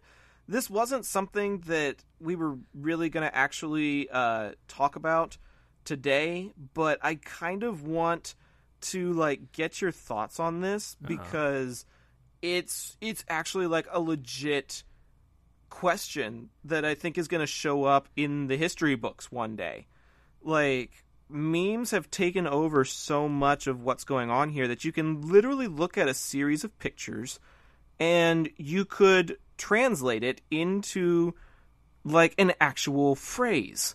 So I'm going to send you a picture, Ben, and I might put it on the IPC page as well. Okay. I'm gonna, I'm to send this to you on Facebook, and I want to see if you can actually discern what this meme is saying, because it's a series of pictures. But like when I read it, I actually understood what it was saying, and it really freaked me out. Oh boy. Okay, let's see. There's. Oh, okay. English. Eng- okay, English test. Tests in 30 years. Question five. What is the meaning of this meme? And then it's got the. What is this guy? I don't know what the name of the meme is. I'm guessing this is. Is there's a snake in my boot? Is this is this what I'm looking at here? Essentially, essentially. So it's deeper than that, I'm guessing. it's it's a it's a little bit it's a little bit deeper than that. So this is this is that question. This is this is that type of meme where you've got the guy with the hand uh, outstretched and he's looking at something and it and it's it's like what you're looking at is usually a caption Is this and then there's a a what? and then there's a question like the, the the guy the character asks the question underneath and he's like is this blah blah blah. So have you seen the it's free real estate memes? Oh yes, I have. Yeah, so the the meme underneath at the caption there is the picture of the guy from that meme that says it's free real estate. So the the dude asking the question is covered by a snake that is superimposed over the guy's face and it's looking at the boot which is Woody's boot from Toy Story. So it's a snake looking at Woody's boot asking the question is this free real estate? That is deep memeing. I know. That is right? look, look. I I am a connoisseur of memes. All right, I love me some good memes, and I consider memes, in all honesty, an art form. This is peak memes right here. I'm this is telling you, peak. dude. Like this is intellectual memes. Like these I'm people are thinking telling this you. about. Like you have to think about it, man. This is this is a genius. Like it blew my mind that I can look at this series of pictures and understand the question that it's asking just by understanding the context of the memes and understanding Pixar tr- like trivia. on a Like, that- on- that's on a all it took. on a much lower level there's there's you know Star Wars prequel memes are like big time nowadays. Um there's one that floats around it's can you can you tell what a prequel meme is even without a caption and it's got Obi-Wan in Revenge of the Sith going so uncivilized but it doesn't have the caption but you know what he's saying so you just say it. Yeah, you just you just say it to yourself. You don't you don't need any help with that. Yeah. Right. Absolutely. So, yeah, I mean, memes are such a deep, rich part of our culture and I did post it to our Twitter page by the way. If you go follow us on IPC podcast, I'm going to go and post this picture right now. Hopefully it'll upload. My internet's kind of crappy right now. But uh, it was just one of those things that blew my mind. I was like, memes are taking over the world. We don't really need pictures. Like we we don't we, we're hardly going to need words anymore. We're basically making our way back to hieroglyphics. I mean, thanks to thanks like, to memes at- and emojis. Look at look at what GIFs are doing now. People Mhm. have full conversations with GIFs. Dude, I've done that before. I've had entire conversations with people using just GIFs. And yes, I'm saying GIFs because it's G for graphic. I, I'm I'm saying GIFs just to piss people off. Yeah, you're pissing me off right now. yes, it's, it's working. Damn it! But I've had entire conversations like that before. Maybe not with you, but you and I have had some pretty timely uh, GIF conversations in our day before, though. So, Oh, yeah. uh, maybe maybe one of these days we just need to have like an entire like game planning session for the podcast using just GIFs and see how it turns out. Like try try to try to get a, a good conversation going. Yep. That would that would be that would be interesting. That would going, be amazing. Going back to favorite moment, I I did enjoy that post credit scene, but I think my favorite scene may actually be what we're using for quote of the night tonight. Oh. So I, I think that may be an appropriate Shall we transition get- before shall we, we go. get into it then? We we might as well. So I, I again, this is this is like almost a, a gaming reference at one point because as Miles is learning how to shoot his web, um, Peter tells him to double tap to release. And I'm like, oh man, that's that's pretty much something you would tell to somebody that's like trying to learn how to fly Spider-Man on the on the PS4 when he's slinging his webs. You double tap to release, and then you shoot again. So there were just certain references like that, and then I think at one point um, Gwen shows up and he's like, "How many Spider people are there?" And he says, "Save it for Comic Con." Like, uh, yeah, it's something you see in the trailer, but it's still something you laugh at. I had a ball laughing at some of these sequences and enjoying some of the action sequences. But uh, I think it's a lot better if we listen to it rather than describe it. So uh, I'm going to turn it over to our uh, our friendly neighborhood Mixlr playlist and introduce you to tonight's quote of the night. Enjoy. Oh. Act super normal. Selecting a bagel. Spider Man? You know, that's funny. I get that a lot. Hey. Spider-Man? He took a bagel! All right, time to swing, just like I taught you. When did you teach me that? I didn't. It's a little joke. Team building. All right, you ready? Of course I'm not ready! Oh! Oh! I can't do this yet! Everybody knows that the best way to learn is under intense, life-threatening pressure. Oh, come on, come on, come on. Uh-oh. Target's been spotted.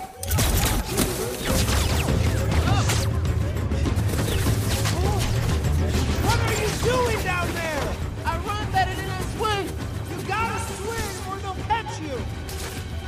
What you wanted.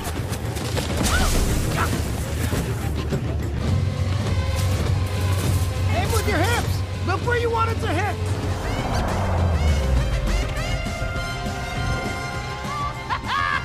Doing it. Double tap to release and whip it out again. Okay. Whip and release and whip, release, whip And release. You're an natural. Whip, release. Feel the rhythm? Good,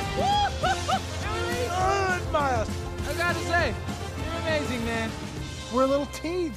Me as the teacher who could still do it. You as the student who can do it just not as good. I'm proud of us. Is there something you want to say to me? Peter!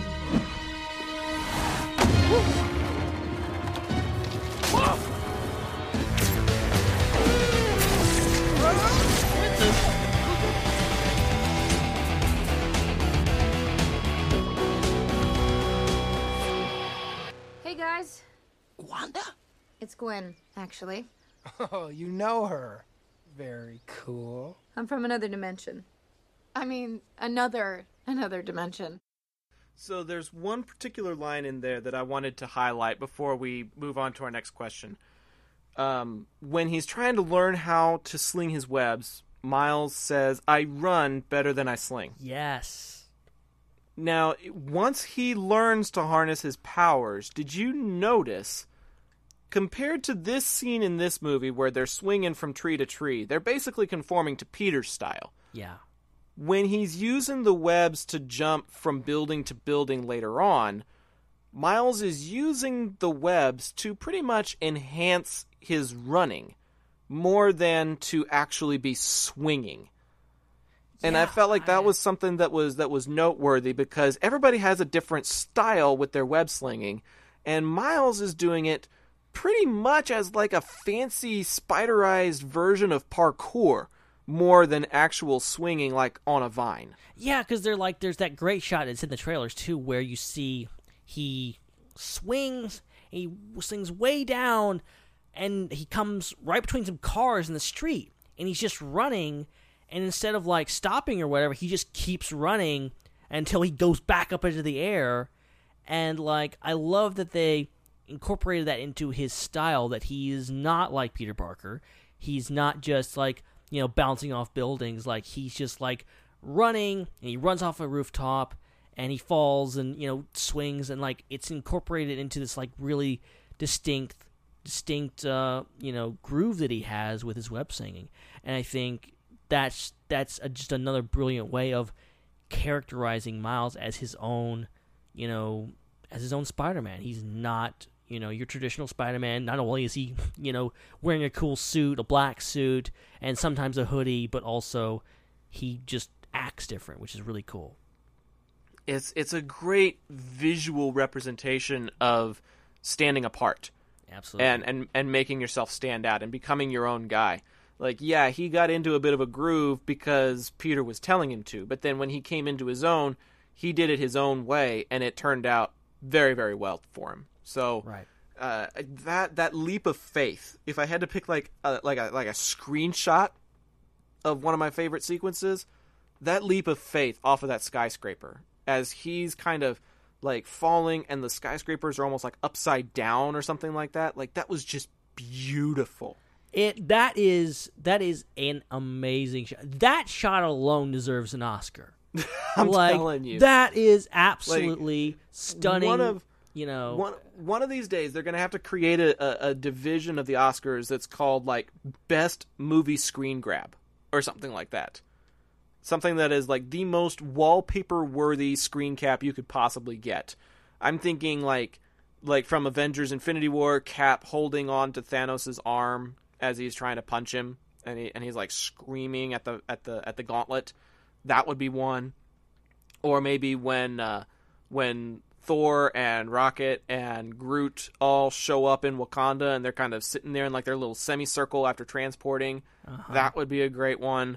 Um, I'm thinking The Shape of Water. I know you probably haven't seen it, but there's a sequence at the very, very end where the leading why lady would you and, and assume the, that I haven't seen man- something? Dude, okay. you haven't seen Despicable Me. I can't assume that you've seen The Shape of Water in the last year if you haven't seen Despicable Me in the last seven. Okay. Yeah, yeah, yeah. I guess. Just, I'm throwing you under No, the no, bus No, no, I deserve. there, I deserve it. I am totally joking here. I deserve it. You just, if you think of a movie, assume I haven't seen it. Uh, Chitty Chitty Bang Bang. I've seen parts of it. Um, uh, It's a Wonderful Life. Thousand times, yes. Okay, so you've You gotta do better than seen- that. You've seen you've seen one of the classics. Um, Lion King one and a half. Um, no, no. Okay, well, save yourself and don't watch it. uh, let me think. Let me think. Let me think. Um, do do do do do. Cloudy with a Chance of Meatballs. Nope. Okay, save yourself. Don't watch it. uh, this may be fun for those of you listening live. Send us a few more movies to ask if Ben's If- and- seen it or not. Yeah, if if you, I mean, you could do this on Twitter very easily and just harass me about this, as some people do. but we we could also turn it into an episode one time, like just like what what stuff has Ben hasn't seen. It's like Movies- most of it. Okay, actually, that would be a really fun episode where we try and pick like movies that maybe we we think maybe those of us have or have not seen, like just you and I.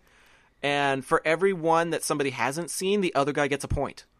Yeah. Also, I think a good game would be to you have to convince the other person if you that you've seen a movie, and maybe you haven't, maybe you have. It's just you're, you're either you have seen the movie and you're telling the truth, or you're BSing your way through it, and you ha- people have to see through that. It's Kind of like one, two, three, but like different.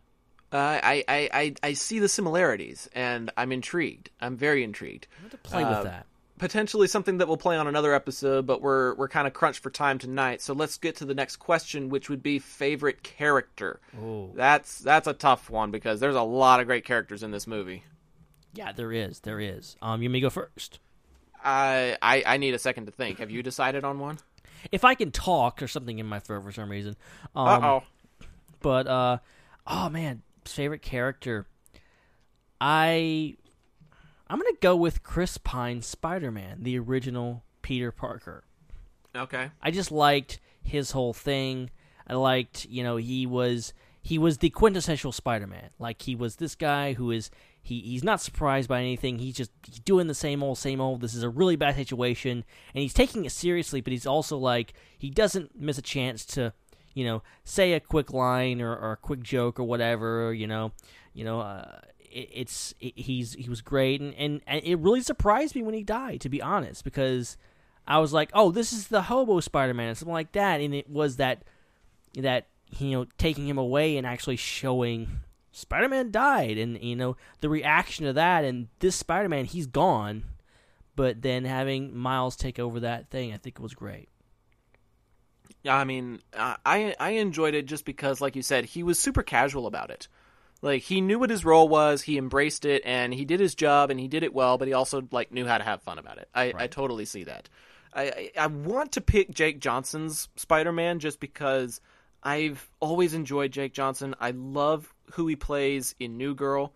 Like he's the reason I enjoy New Girl because Nick Miller from New Girl combined with Chandler Bing from Friends, I feel like that is my spirit animal. Like if you took if you took some of the elements like the writer element and and the the the clumsy um, turns to turns to whiskey before turns to anything else, rather out there kind of guy that uh, that Nick is. That feels like me, but then I'm also very socially awkward and uh, and weird, like Chandler is. Um, I don't know. I feel like I feel like those two guys kind of make up who I am, and so I definitely saw elements of myself in Peter Parker's Spider-Man, but like uh, Jake Johnson's Peter Parker. But um, if I had to pick a favorite character, the Daredevil nerd in me really loved Kingpin's character. He was great. I loved having Kingpin in there as the opposition to Spider-Man, like you said, because that's that's what he usually is in the comics. He's usually he's usually Spider-Man's opponent. And even at one point, you know, Chris Pine, right before he died, he was like, "Hey, Kingpin, how's business?" And he's like, "Booming." It was it was like they were old pals because they just seen so much of each other. And then to to recognize that his whole reason for wanting to open the multiverse, his whole reason for funding Doc Ock and the Collider, was because he was trying to get back uh, Vanessa and his son Richard. Yeah, and it's funny. This comes right after Daredevil season three, right? Where spoiler alert, Kingpin gets out of prison and gets married to a Vanessa. Exactly. And that was like a really cool tie-in with that. And then it's funny, Daredevil and Spider-Man, two Spider-Man, kick Kingpin's ass in one year. Okay, well, okay, yes, in in one cinematic year, yes, right, right. But Richard probably looks to be around eight years old, maybe.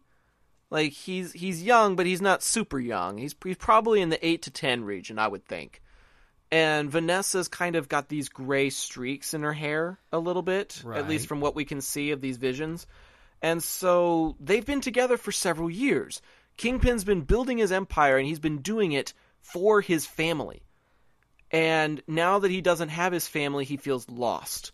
And he's putting everybody else under pressure. He's putting everybody else on timelines. He's spending bukus of cash to try and do something that may or may not work. And he's being foiled by multiple spider people because he's trying to get his family back. And there's also there's also a big difference between the Vanessa in Daredevil and Vanessa here is Vanessa and Daredevil, like, she's kind of got her own Dare, uh, Kingpin side to her. Like, she, like, in season three, she's, like, calling the shots and she's, like, getting involved in the whole, you know, evil things that Kingpin does. And in this one, she runs away with Richard because she sees him punching Spider Man and, like, discovers what he's doing. So I thought that was interesting that like they they they kind of the characterizations there were a bit different. Yeah, yeah. The the presentation of the characters is is very different. Um, I just kind of saw it as if you've been at this for so many years, maybe she's finally just gotten tired of it. Possibly. And and seeing what he was doing to Spider-Man was just kind of the last straw. Maybe she thought by having a kid he'd change his ways. And, you know, Richard's pushing 10 years old or whatever. She thought for the last decade that he'd been on the straight and narrow when he's actually been fighting Spider-Man behind her back. And also props to them for not shying away from dealing with something pretty, you know, you know, hard and pretty intense with, you know, Kingpin losing his family and trying to get in this the back. is true. And this is a quote unquote kids movie, animated movie. Like, no, it's dealing with some pretty heavy stuff. And also, it still brings it around to Kingpin doing something that is relatable he's a relatable character still, even though he's this bad guy that's in this universe with all these villains. Like he's still doing something that, like, it's understandable what he's doing. He's not just doing it because he's evil. He's doing it to get his family back, and it's selfish to want to, you know, potentially destroy the world to try to do that. But you know, it's still understandable. Yeah, yeah. I mean that that's it. Just gives even more depth to his character. I really wasn't expecting to get any more Kingpin this year. I really wasn't, wasn't. either. I wasn't either. I, I thought I was done, and then we get this storyline, and it proved to be one of my favorite storylines out of all the ones that we got. Don't get me wrong, I loved all the Spider Gang. I loved seeing the the Scorpion cameo. I loved seeing what they did with the Prowler. They did a lot of really great things with this movie, but the Kingpin storyline was one of my favorites of the whole film. Yeah, totally. Um. Okay. So I'm gonna I'm gonna skip one question and go to the one that that's probably looming on everybody's minds because the Hollywood Reporter has has been buzzing recently that um, there's there's definitely sequels slash spin-offs in the works. So let's ask the obvious: What are your hopes for whatever's going to be coming after this? What do you want to see from this universe based on what we got from this one? Um, I mean, obviously, I think they, they did a really good job of balancing and dealing with all these different universes and all these different characters from those universes. It'd be cool to see like just different stuff, um, and different universes and different characters. But also, I think you know Miles kind of coming into his own more because we we he they set him up as Spider Man, but like there's a lot of villains in this universe. This this universe, it's not like the MCU in the way that it's kind of just started up and the Avengers are kind of, you know, there. Like, Spider Man seems to be like one of the only superheroes in this universe, and he's been around a long time. And with the original Spider Man gone, now Miles kind of inherits his problems. So, like, what if he has to face down the Sinister Six in the next movie? And Miles kind of has to, instead of having all this backup, has to do it on his own, and he has to figure it out. So, it kind of subverting the expectations and doing something a more personal story with Miles might be really interesting. Well, but I think part of what gave Miles such a great identity was the support system that he had around him. Right. So it's kind of a catch 22 because it's implied that Gwen is able to talk to him between universes, so maybe there's a way to transport between universes. Maybe there's a crisis in somebody else's world and they have to go help somebody else next time. It would be sure. interesting to see an adventure in uh, Peni Parker's future universe. Yeah, I think I think that would be cool because now that she doesn't have the robot, maybe she has to try and save the world a different way. And they call on Miles and Gwen and everybody else to come and help her in her universe. Um, the, you know, th- that's the cool thing about having the multiverse open and having this many characters is you've got just so much potential to tap into. Uh, that would probably be my personal first choice, but since we're looking at sequels rather than potential like spin-offs, uh, I think if there's ever going to be a sequel, it needs to be maybe against the Sinister Six, and it probably needs to happen in Peter B. Parker's world. We need some more closure beyond what we got with him delivering flowers to MJ. You know, I yeah. want I want to see a reunion between the two of them and his return to being full fledged Spider Man and his attempts at becoming a dad being the things that kind of like strain the situation even more than the Sinister Six are even doing. And the only way that he can, you know, save the day and save his relationship is by calling on his friends from this movie. Yeah. Yeah, that would be great too. I'd love to catch up with him and you know, that relationship that the relationship between Miles and, and Peter B. Parker was great. I would love to see them interact some more. Oh, absolutely. You and me both. You and me both. Okay, well, I guess we're into final thoughts and planet scores. Don't forget, if you're listening live, send us your rating for this movie out of 10, with 10 being the highest. We'll add it to our audience totals. But, uh, Ben, what are your final thoughts on Into the Spider Verse, and uh, what kind of ranking would you give this movie?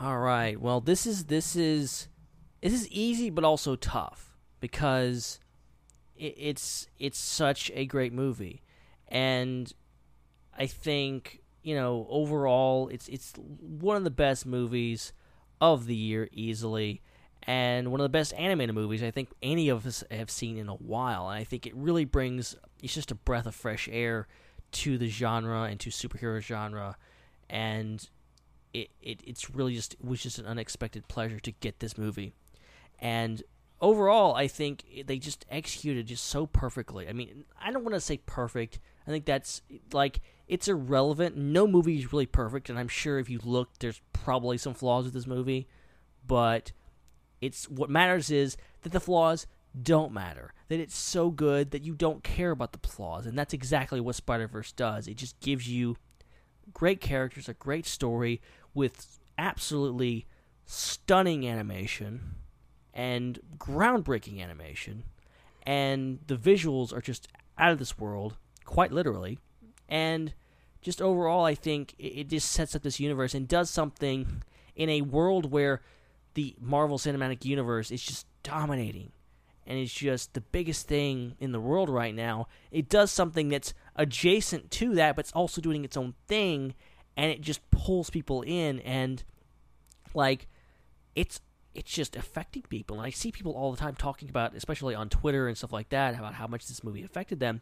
But like, I went to Wizard World, New Orleans, the other day, and you would not believe how many Spider-Man cosplayers there were at that convention.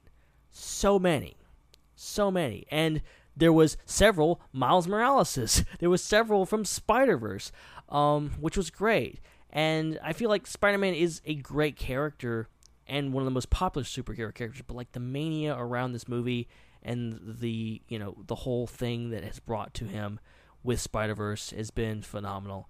And you can't help but be excited about this movie, even if you, you didn't possibly maybe didn't care about this movie. Like you can't help but appreciate everyone being so excited about it. Um, so I'm gonna give it. Man, this is like I said. I'm always because you know you don't. Nine point five out of ten. I'm gonna give it a nine point five. All right, all right, all right, all right. A nine point five. Well, so here's the deal. Before I give my score, my final thoughts. I mean, I've I've talked about how much I've enjoyed this movie the entirety of the evening. So my my final thoughts are are going to be a, a little bit different because I would be remiss if we we went the entire night without talking about the Stan Lee cameo. Oh yeah. Totally. He he's he's he's running a, a comic book slash costume store, and it's right after Chris Pine's Peter Parker dies, and he turns to Miles as he's checking him out and he says, "I'm sure going to miss him." Oh, man. And I was like, "Son of a I wasn't expecting to cry in this movie." But I did. I I shed a tear there because I'm listening to Stan Lee say about Peter Parker what I say about Stan Lee.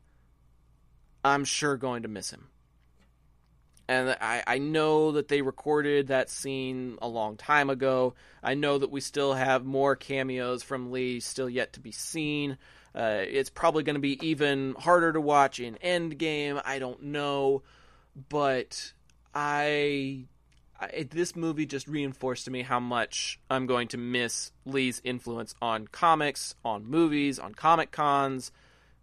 He he's still leaving ripples and that's one of the things that I love about this movie. And uh, you know, like like you said, there's very few things about this film to complain about. Mm-hmm. The story's great, the characters are great, the animation is innovative, it's bright, it's jaw dropping at certain times. Like my only regret so far is that I haven't seen it in 3D yet. I feel like the colors are just going to jump out of the screen at you potentially. It's almost 3D as it is. Exactly. Exactly, and, and I mean, there's just so many amazing elements. The the character developments and the way things come full circle, like um, Uncle Aaron teaching him the shoulder touch when trying to pick up girls, and he's like, touch him on the shoulder, turns, goes, "Hey," like it was funny in that moment. But then the way Miles's character comes full circle and he knows how to do the electrocution on command now, he puts his hand on Kingpin's shoulder, tells him, "Hey, and then zaps the heck out of him. love it. Oh my gosh, I loved, I loved, I loved seeing that this time around. I didn't catch it the first time, but I loved seeing like Miles's character just kind of come full circle as he embraces everything that people have encouraged him to be up to this point. It's a great story on top of great animation. It's got great fight sequences on top of great heart. It's got great music that keeps you engaged but doesn't steal the show. Like everything about this movie is near perfect. My one complaint, and here is my one complaint Peni Parker is supposedly a technological wizard. She she's working on this on this goober device down in Peter's lair like it's nobody's business. Like it's super easy. She's munching on snacks while she's making it. If you've got this many people going in there trying to save the day, why didn't you make about 5 or 6 goobers instead of just one of them? That way if somebody gets caught up in some fight with somebody, somebody else can try and get to the switch and override the system. That's true. You absolutely have the technology, the time, and the capability to make at least two, three, or four of them. If she made one that easily, she could easily make another and then you pass it around. But they only made one. So they run the same risk of it getting broken the way it happened with Miles when he broke the first one. Like, I really felt like there should have been a backup or something made. Yes, they still saved the day. Yes, they still had a great happily ever after finish. But that's like my one complaint is if you were able to make one, surely you're able to make another one. Or three, or four. And they didn't. And maybe that's supposed to add to the drama, to the intensity, blah, blah, blah, whatever. But at the same time, if that's my only complaint, that's a pretty tough nitpick, you know? Yeah. Yeah, That is that- a that- pretty- that's that's like super nitpicky. That's not that's not on you. That's the fact that this movie's so good. You had to go that nitpicky. Right. Exactly. Exactly. And as I teased before, um, the, I, I I've said on Twitter this is an incentive for all of you guys to to tune in and listen tonight because this is the highest rating that I've given to any movie since we've introduced Planet Scores, and it's one of the highest ratings that I'm going to give to any movie ever. I don't consider there. I I really don't think there's any movie in existence that is truly perfect.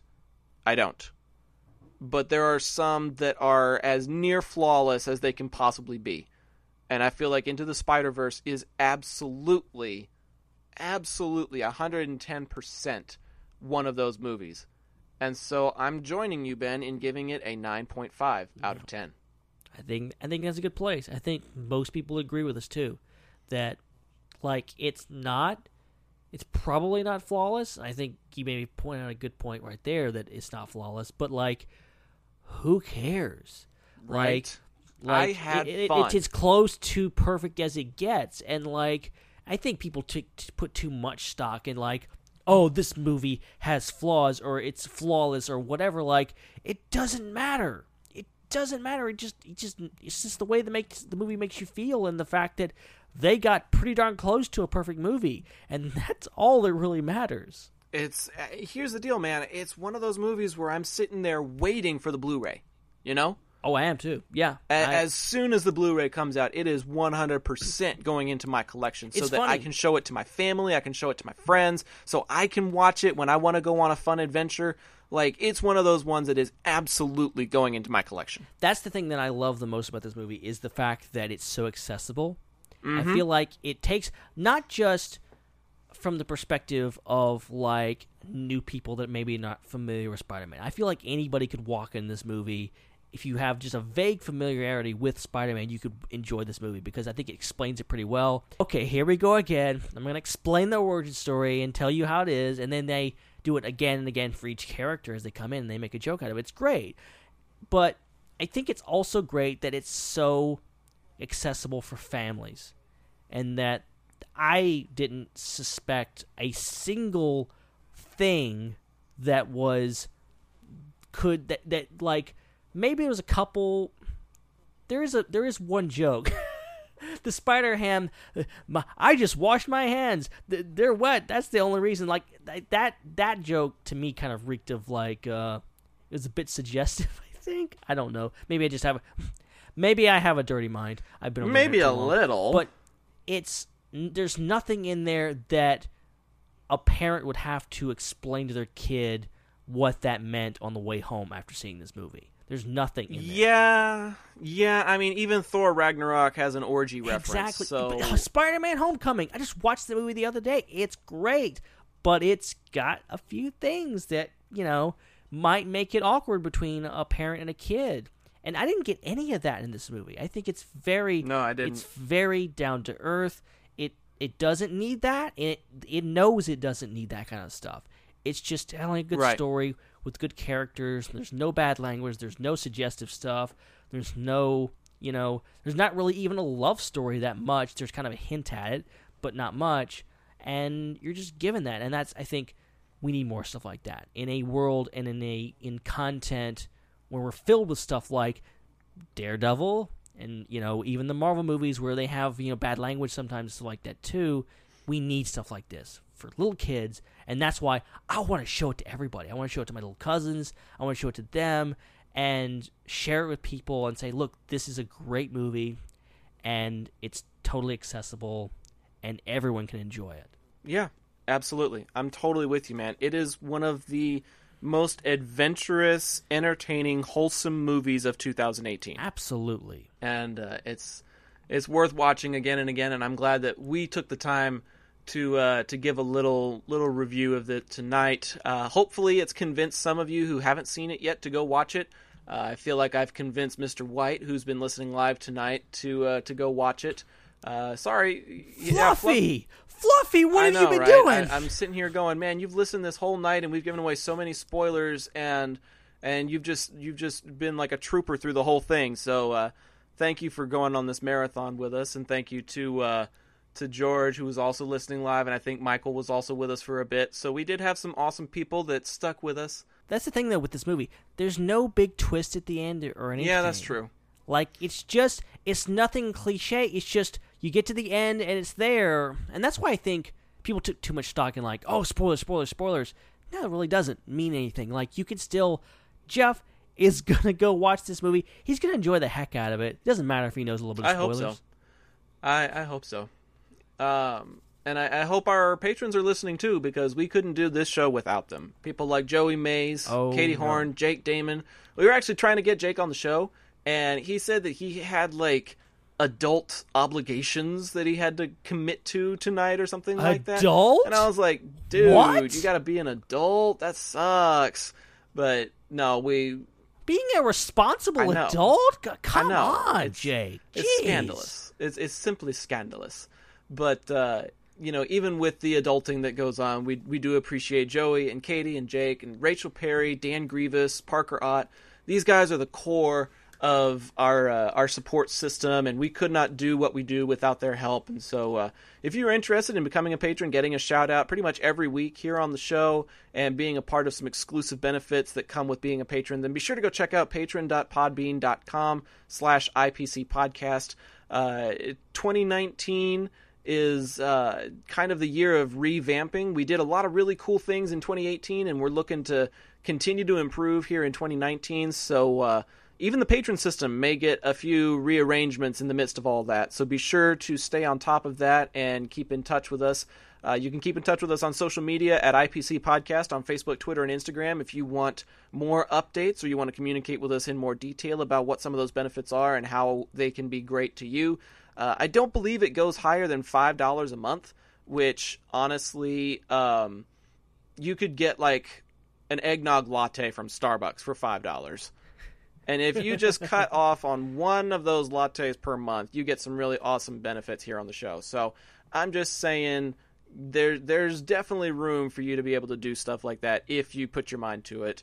And we would love to have you join our team because uh, we we definitely need the help for the growth and expansion that we're looking to do here in this year and the years to come.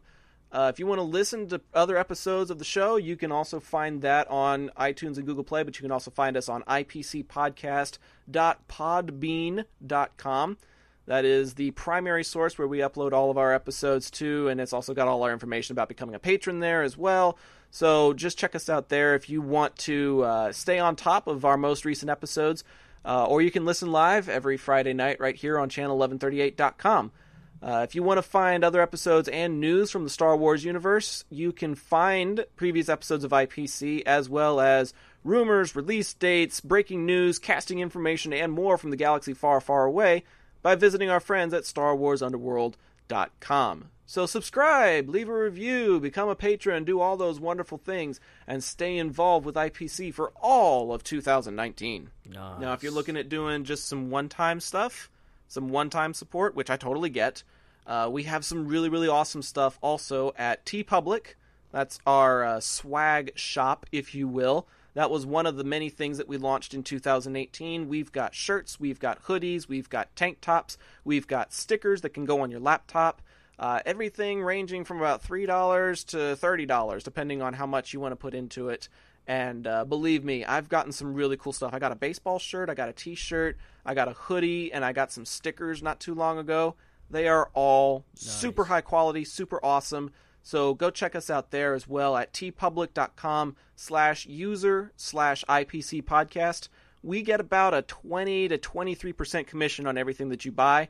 So the more you spend, the more comes back to us and the more we're able to do here on the program. Nice. Whew, I'm a little out of breath, Ben. Why don't you tell the folks at home where they can find us on social media while I grab a quick drink? All right, so they can follow us on social media at Facebook, Twitter, and Instagram at IPC Podcast. That's our official account. Um, and then you can follow Zac personally on Twitter and Instagram at Zac underscore DFW. That's Z A C underscore DFW. And then you can follow me, little old me, at Ben Hart with no E, exactly as it sounds, Hart with no E, on Twitter, Instagram, and Facebook. And uh, over the weekend, I, as I said, I did a Wizard World New Orleans. Took a lot of good pictures of all this cool stuff they had there. Had a had a really good time. So if you want to check those out, be sure to head over there, especially to my Instagram, and uh, check out the photos because it was a good time. It's always a good time here at the IPC podcast, and we want to thank you all for tuning in for this awesome episode that covers Spider Man into the Spider Verse. We've got a couple more awesome pieces of work in store for you for the month of January. We hope that you'll tune in for that and for everything that we've got here in 2019. There's a lot of awesome movies, a lot of awesome TV shows, and a lot of awesome reviews still to come. Uh, but we do have one last little thing that we need to do before we say goodbye. I actually almost forgot about it. Can you believe that? You know what? You know what? I was fixing to say What? something. I could tell the way you were talking, you were fixing to go, and that's gonna do Yep. it. And I was like, "What are you doing? You Yep. can't do this. Yep. No." I, mean, I can't break the streak, can I? Yeah, that that's that's bad on my part. Here, here, here. This this is this is what I deserve.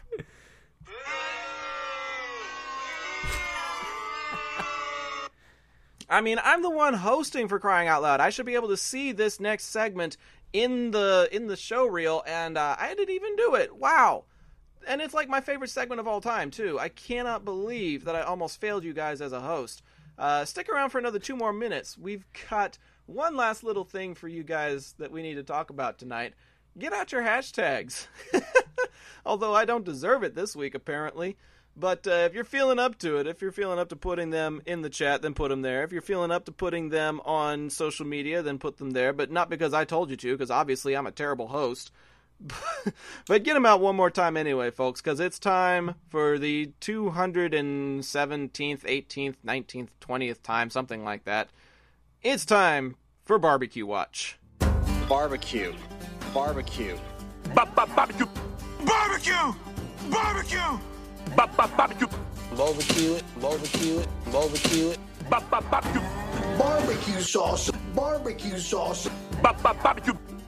Barbecue! Barbecue! Barbecue! Barbecue. Watch.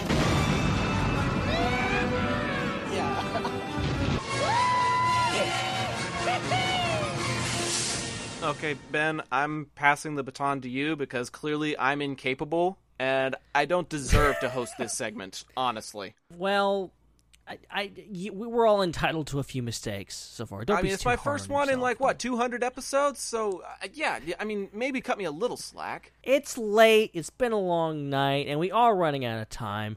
I hate to say it, guys. Um, I'm really I'm I don't know what to talk about. I just know what we probably shouldn't talk about. Barbecued pig. Barbecued ham would probably be a little awkward. Um, I'm right here. um, yeah, I, I want more spider ham. So maybe we can get a barbecue reference, and maybe he can get really offended when someone uh, talks about eating him. Um, Okay, I, I have one. I actually have one, and it relates to the movie. Um, when they were hosting the benefit for Peter Parker in the movie, Yeah.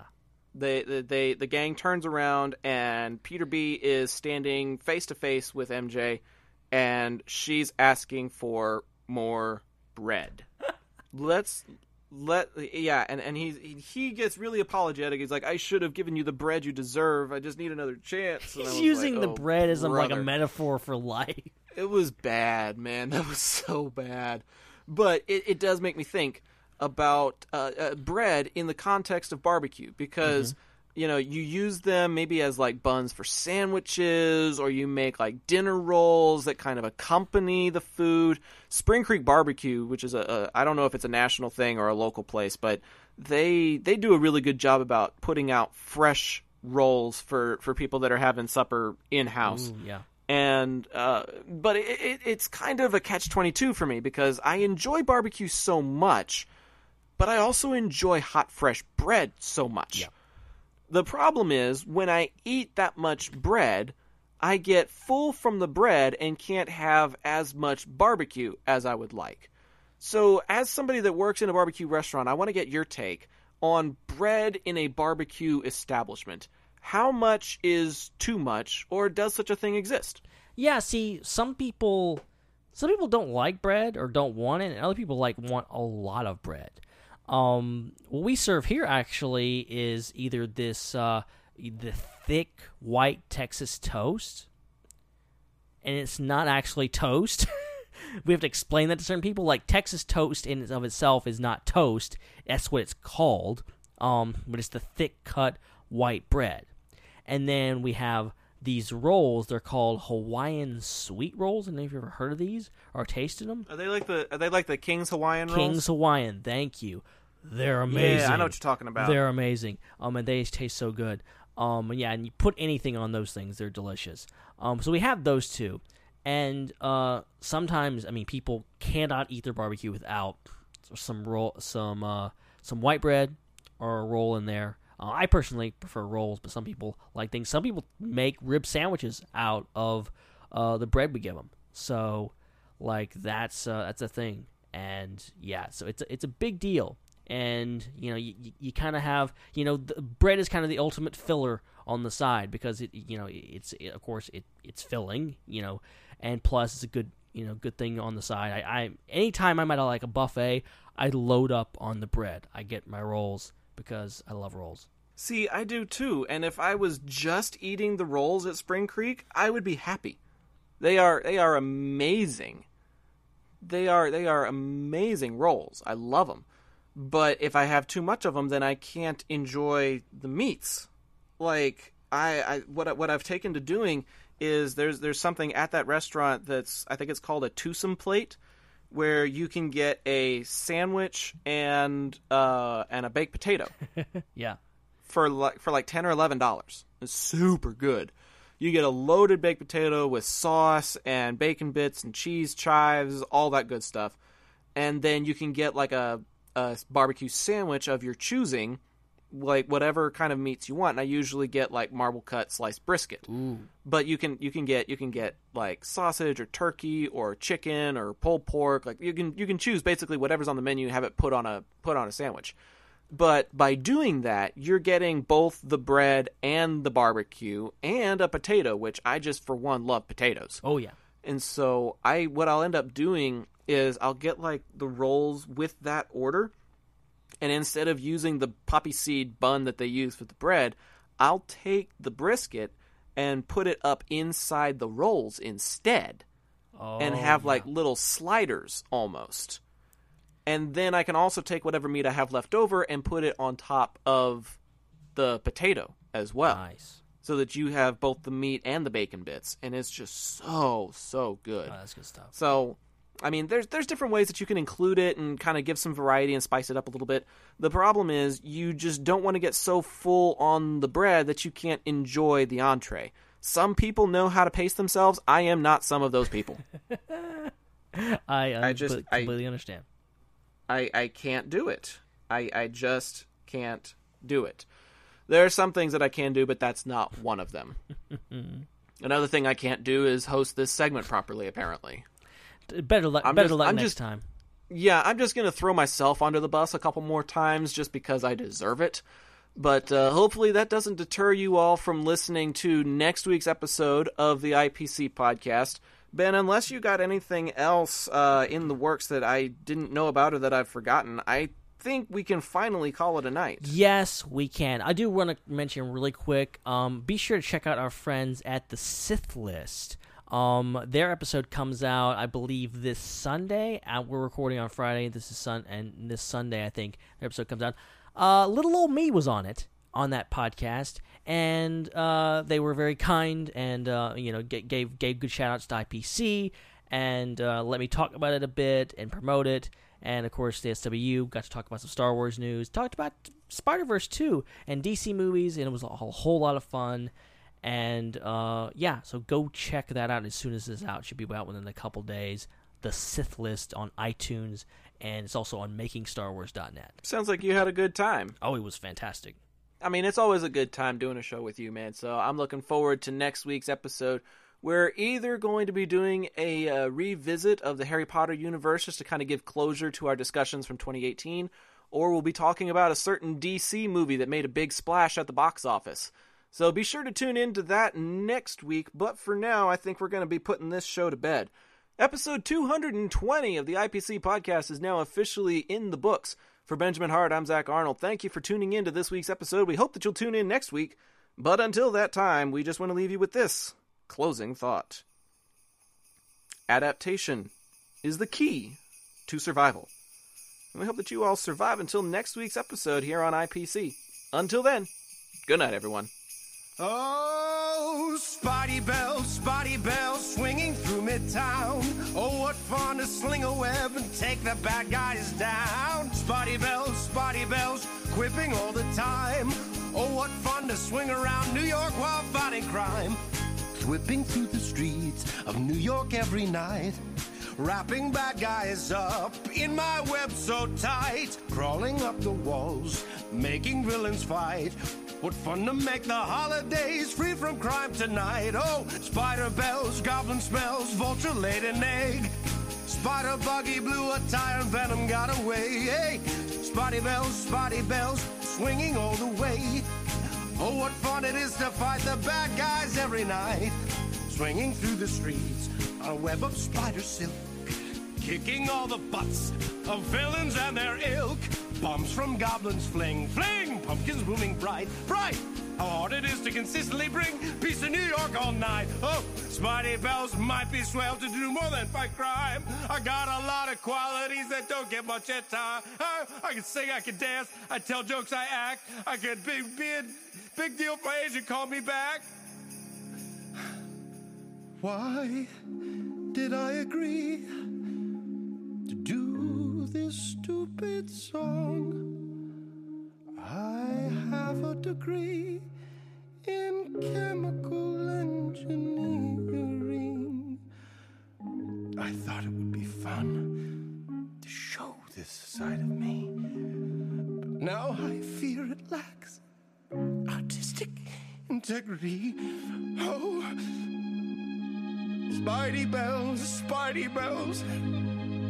This is this who I've become? Selling out my good name for an impulse buy album. Oh, Spidey bells, Spidey bells.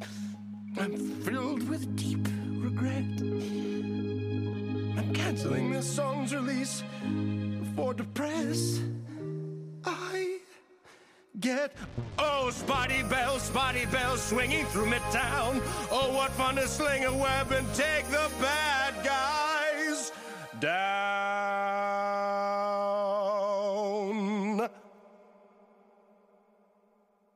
Damn right. Oh, you bastards. And how the is he gonna do that? And how the exactly is he gonna do that? Two days. I've been Spider Ham 30 years.